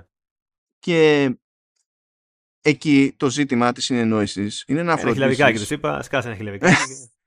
ναι, ου. το, το ζήτημα της επικοινωνίας είναι να εξασφαλιστούν αυτοί ότι δεν θα τους πεις εσύ μια μέρα που θα ξυπνήσεις τραβά από πού και ως πού χρησιμοποιήσατε δική μου και καλά πνευματική διοκτησία, whatever. Ε, ή προϊόν της διανοίας που λέγεται στην Ελλάδα. Ή, ε, ε, και να εξασφαλίσεις και εσύ ότι δεν θα παίξει αλλίωση. Ναι. Και μου έχει τύχει σε τέτοια περίπτωση και από Μπορεί, μπορεί να εταιρεία... γίνεται καν επίτηδες, έτσι. Ναι, ναι. Ε, με, με την έννοια απλώς να θελήσει ο άλλος να το μικρύνει, για παράδειγμα, για να χωράει, ας πούμε, στο ξέρω εγώ, οτιδήποτε, στο banner, αλλά να μην ε, έχει τις απαραίτητες ικανότητες ώστε να το μικρύνει διατηρώντας το ίδιο νόημα. Αυτό ακριβώς μου έχει συμβεί και έχω ρίξει μπουρλότο διότι ε, δεν μου, αντί να μου πούνε δεν χωράει ξέρω εγώ αντιπρότεινε Άλλο κάτι θέλει. Άλλο γράψανε κάτι το οποίο δεν υπάρχει καθόλου στο κείμενο σαν φράση, καθόλου, όχι περίπου δηλαδή, πώς να σου πω, είχε μέσα ένα επίθετο δεν υπήρχε καν μία φορά το επίθετο σε άλλη πρόταση μέσα στο κείμενο ήταν στο γάμ καγκιόζη το, το Ναι. quote ε, το οποίο τελείως τυχαία ήταν ακόμη πιο διθυραμβικό σαν quote, άμα το δεις έτσι ξερό, σε σχέση με τη γενικότερη εικόνα του, του κειμένου. Και γυρίσανε και μου είπανε, από PR τώρα, ότι ε, δεν χώραγε ε, και κα- το αλλάξαμε έτσι ώστε να, να διατηρεί το νόημα. Λέω πρώτον, δεν διατηρεί το νόημα. Δεύτερον, δεν θα μας πεις εσύ ποιο είναι το νόημα. Εγώ το έχω γράψει. Τρίτον, είσαι PR. Τι σε κάνει να πιστεύεις ότι είναι δουλειά σου να βάλεις χέρι σε κάτι τέτοιο; Επειδή ε, ε, ε, ετοιμάζεις κόπη για social media. Και είχαν φτιάξει ήδη εικαστικά, είχαν ήδη δημοσιευθεί τα εικαστικά. ναι, ναι, ναι, με ναι. άκουσε ο πυρήνας της γης, μετά κατεβάσανε όλα τα εικαστικά, τα φτιάξανε από την αρχή για να το βάλουν έτσι όπως έπρεπε. Ε, πολύ πιο απλό δεν θα ήταν να σου πει απλά. Ε, δε, βέβαια. Ε, βέβαια. Εν τω μεταξύ δεν είχε βάλει το όνομά μου από κάτω, είχε βάλει το όνομα του μέσου. Και λέω, είναι δυνατόν να, υπογρα... ε, ε, να φαίνεται, εκεί το είπα τώρα πάνω στην κουβέντα, να είναι κάτι που δεν έγραψα ποτέ και να το χρεώνομαι από κάτω. Και η ατάκα η πρώτη ήταν, ε, λέει, μα δεν γράφει το όνομά σου, γράφει το όνομα του site. και λέω, θες να έρθω εκεί. δηλαδή με κοροϊδεύεις, λέω τώρα. Κάνεις, κάνεις ότι δεν καταλαβαίνεις. Και κάπου πρέπει να ακούστηκαν οι φωνές μου τόσο πολύ από το τηλέφωνο που, που πήρανε από αυτό το άτομο το τηλέφωνο πα- παραδιπλανή Και ναι, ναι, ναι, ναι, εντάξει, εντάξει, εντάξει, εντάξει, εντάξει. Θα το φτιάξουμε εμείς, άστε, ναι. Απλά σταμάτα. Αυτό είναι. Έχει, δηλαδή, ε, δεν χρειάζεται καν να υπάρχει κακή πρόθεση, αλλά να γιατί θέλει. Ναι, ναι. Ούτε καν νομικό ζήτημα, ούτε κακή πρόθεση. πρόθεση. Να γιατί θέλει να υπάρχει ένα, ε, ένα back and forth σε τέτοια περίπτωση, διότι μπορεί να γίνει τεράστια παρόλα και θα πεις μετά εγώ γιατί να χρεωθώ κάτι που δεν έγραψα ποτέ; Από πού και σου Ναι. Δεν έχει σημασία αν μου κάνει ζημιά ή όχι. Σημασία έχει ότι δεν υπάρχει κανένας λόγος να χρεωθώ κάτι που δεν είπα. Είναι απλό, αλλά δεν, μάλλον δεν το καταλαβαίνουν όλοι ότι θα ενδιαφερθεί ο άλλος. Ε, θα σου πει αφού δεν, δεν γράφεις κάτι κακό, ε, δεν σε κάνει ρεζίλη, ας πούμε. Άρα γιατί όχι. Ε, εντάξει, δεν είναι όμως έτσι τελικά. Ναι. Είναι, δηλαδή λες, ε, πρέπει να εξηγήσω πώς λειτουργούν τα quotes ως concept. Ναι. Εσύ μου το ζήτησες. Ναι, τα, τα, εισαγωγικά δεν είναι ένα ωραίο σχήμα που βάζουμε μετά ναι. τυχαία λέξεις με generator. Ε, ε, παίζουν κάποιο ρόλο, ξέρω εγώ. Ναι, αυτό. Ναι, ναι, ναι, ισχύει. ναι. Τι γίνονται και αυτά που λέτε. Εντάξει, ο άλλος 25 χιλιάρια. Καλά, άμα το ξαναπετύχω τώρα Gamescom, θα πάω μόνο γι' αυτό. θα πάω να δω, να, να, να αφηδιάσω, να δω αν, αν μπορώ το, το, να το καταφέρω να ξεφουρνήσει ποιος διάλογος ήταν. Το, όχι για να, τουλάχιστον να το ξέρω. Ναι, άμα το μάθεις, θα μου το πεις και εμένα, όχι δημόσια. Δεν πειράζει. Ε, ε, καλά, ναι, δημόσια είναι, υπάρχει λόγος και εκείνος που δεν το έβγαλε στο έτσι. αλλά άμα μπορέσω έτσι για το, για το μεταξύ μας, βέβαια, αδερφέ, να γουστάρουμε λίγο. Ναι, ναι, ναι. Απλά να ξέρουμε ποιος ήταν. Να δω. Έτσι κι αλλιώς ε, τα, τα εύκολα τα έχουμε. Δηλαδή, έχουμε συζητηθεί ως Dreamcast fans. Τα υπόλοιπα βγαίνουν. ναι, ναι. Εγώ πιο πολύ Saturn, όχι Dreamcast, αλλά εντάξει, άντε, δεν θα χαλάσουμε εκεί. Κοίτα, έχω η αλήθεια Saturn, αλλά δεν ε, δεν κατάφερα να γίνω fan-fan παρότι το έχω σε εκτίμηση ποικιλοτρόπως και εξακολουθώ δηλαδή να, να επιμένω ότι αν ήσουν τον 2D fighting Καλά, σίγουρα. Δεν, δεν ήταν μια καλή επιλογή, ήταν ναι. η, η επιλογή. Είχε διάφορα παιχνίδια κιόλας. Είχε το Virtua Fighter, είχε το άλλο το Fighting Vipers και το άλλο που είχαν βγάλει μαζί όλοι, το Mega Mix, πώς το λέγανε. Βρε και τα τέτοια, αυτά τα ε, το, εκεί δεν είχε πρωτοβγεί. Τι ήταν, είχε πρωτοβγεί εκεί μάλλον τους Capcom. Δεν θυμάμαι. Κάτι κουλό που είχε βγει. Είναι πολύ πιθανό αυτό. Που βγαίνανε και σε PlayStation και οι εκδόσεις του PlayStation ήταν αναγκαστικά χειρότερες. Μπορεί το Saturn να ήταν χειρότερο σε 3D stuff κατά μέσο όρο, με εξαίρεση κάτι, ξέρω εγώ, κάτι περίεργα ξόρια που έκανε εκεί η Sega μόνη της. Ε, αλλά σε 2D έριχνε στα αυτιά στο, στο PlayStation. Γιατί ήταν στημένο έτσι σαν hardware τέλος πάντων. Έτσι. Αυτό που το πόναγε στη μία περίπτωση του έδινε πλεονέκτημα στην άλλη περίπτωση. Εγώ το Saturn το έχω σε μεγάλη ε, αγάπη επειδή ήταν το πρώτο που ας πούμε ασχολήθηκα περισσότερο και το πρώτο που έπαιξα ever σε 3D. Δηλαδή είχε πάει το μου σε ένα σπίτι, εγώ ήμουν άβεσο και δεν πήγα και μου έλεγε μετά προσπαθούσε ο μου να μου εξηγήσει ότι έπαιξε ένα παιχνίδι σε τρεις διαστάσεις. Και εγώ δεν μπορούσα να καταλάβω τι εννοεί. Μου έλεγε πατάς το πάνω και πας πάνω, παιδί μου ξέρω εγώ, πας μπροστά. Ναι, του λέγα όπως σε όλα τα παιχνίδια. Πατάς το πάνω και πας πάνω, ξέρω εγώ. Και μετά πήγα και είδα το, το, το Tomb Raider το πρώτο στο Saturn και από τότε είχα πάθει. Ε, δεν ξανά έπαθα κάτι τέτοιο με video game. Και για το Saturn το είχα παίξει πάρα πολύ μετά. Ε, πήγα και τα αγόρασα μόλις το είδα δηλαδή το Tomb Raider. Λέω, OK, πάμε να αγοράσουμε αυτή την κονσόλα. Που και εκείνη η έκδοση του ήταν καλή, όπως και η έκδοση του Resident Evil στο Saturn ήταν. Ναι, ναι. Η, η, εκείνη, η έκδοση του Saturn είναι η μόνη μη λογοκριμένη. Αν δεν βρες παίξτε τώρα σαν φάση. Ναι, εντάξει. Εγώ πήγαινα επίτηδες, δηλαδή δεν είχα αγοράσει ε, ε, Saturn τότε. Καλά, τότε δεν είχε βγει καν στη Δύση. Ήτανε, υπήρχε μόνο το ασημί, το, το Ιαπωνέζικο. Αλλά ήταν το ρημάδι το Console Club στη Γκαλιθέα που είχε κάνει παραεισαγωγή και επειδή είχαν, είχε πελάτες κάτι βλαμμένους σαν και εμάς που λέγανε θα αγοράσω το Ιαπωνέζικο και επειδή ήθελε για, να το έχει για κράκτη στο μαγαζί, ας πούμε, και τότε έπαιζε το τέτοιο που ε, ε, σ' άφηνε να παίξεις, αλλά με χρονοχρέωση, εκεί που είσαι. Και καθόμουν και βάζει την πρώτη φορά Virtual Fighter και είναι η πρώτη και τελευταία φορά που δεν με ενδιέφερε που αυτό που έβλεπα, δηλαδή ήταν ε, ένα, ένα ήταν, λες και είχε συνδέσει τον έννοια κουτιά. Έτσι ήταν το μοντέλο τώρα. ήταν όλο γωνίες παντού, δεν ήταν. Αλλά... Ναι, το, πραγματικά ήταν σοκ και δέος, δηλαδή κατευθείαν στα μάτια μου εκείνη την ώρα. Και πήγαινα κάθε τόσο, θυμάμαι σε αυτό το κατάστημα πήγαινα ως παιδί για να πάρω μάτι. Γιατί τότε δεν είχα Super Nintendo ο ίδιος, να πάρω μάτι Donkey Kong για τη μόντα που είχαν κάνει με τα pre-rendered και μου φαινόταν αδιανόητο ξέρω εγώ στο μάτι. Και για το ρημάδι το Saturn που μία το έριχνα σε Virtua Fighter και μία το έριχνα σε, σε Virtua Racing. Πώς παίζαμε κάποια παιχνίδια, ε; Παιδιά, άμα δείτε τώρα Virtua Racing θα είναι αυτό, είναι ξέρω εγώ... Ναι, και μάλιστα σε, σε μαγαζί, σαν είτε με καφέ, ξέρω εγώ, να παίζεις αυτό το παιχνίδι. Δηλαδή αυτό είναι. Δηλαδή, περιμένεις να γράψει κάπου στην οθόνη να γράψει Play School. Ότι βρίσκουμε κάτι χρωματιστά κομμάτια, τα βάλαμε μαζί, απλά κολλήσαμε και κάτι ρόδες και τρέχει. Εγώ είχα παίξει σε, σε τέτοια χρονοχρέωση το Metal Gear Solid το ένα. Σε μαγαζί που πήγε καθόσουν και πλήρωνες λεφτά, φαντάζομαι ήταν όλα παράνομα. όχι, όχι. Εσύ ήταν legit. νίκιαζα και cartridges από εκεί. Και εκεί που πήγαινα εγώ, έμοιαζε παράνομο. Α, ωραία. Όχι, εκεί ήταν σε αυτό το κατάστημα που λέω ήταν legit νίκιαζα cartridges για τις κονσόλες που είχα και φυσικά διέφεραν οι τιμές ανάλογα με τη δημοφιλία του παιχνιδιού. Αλλήμον.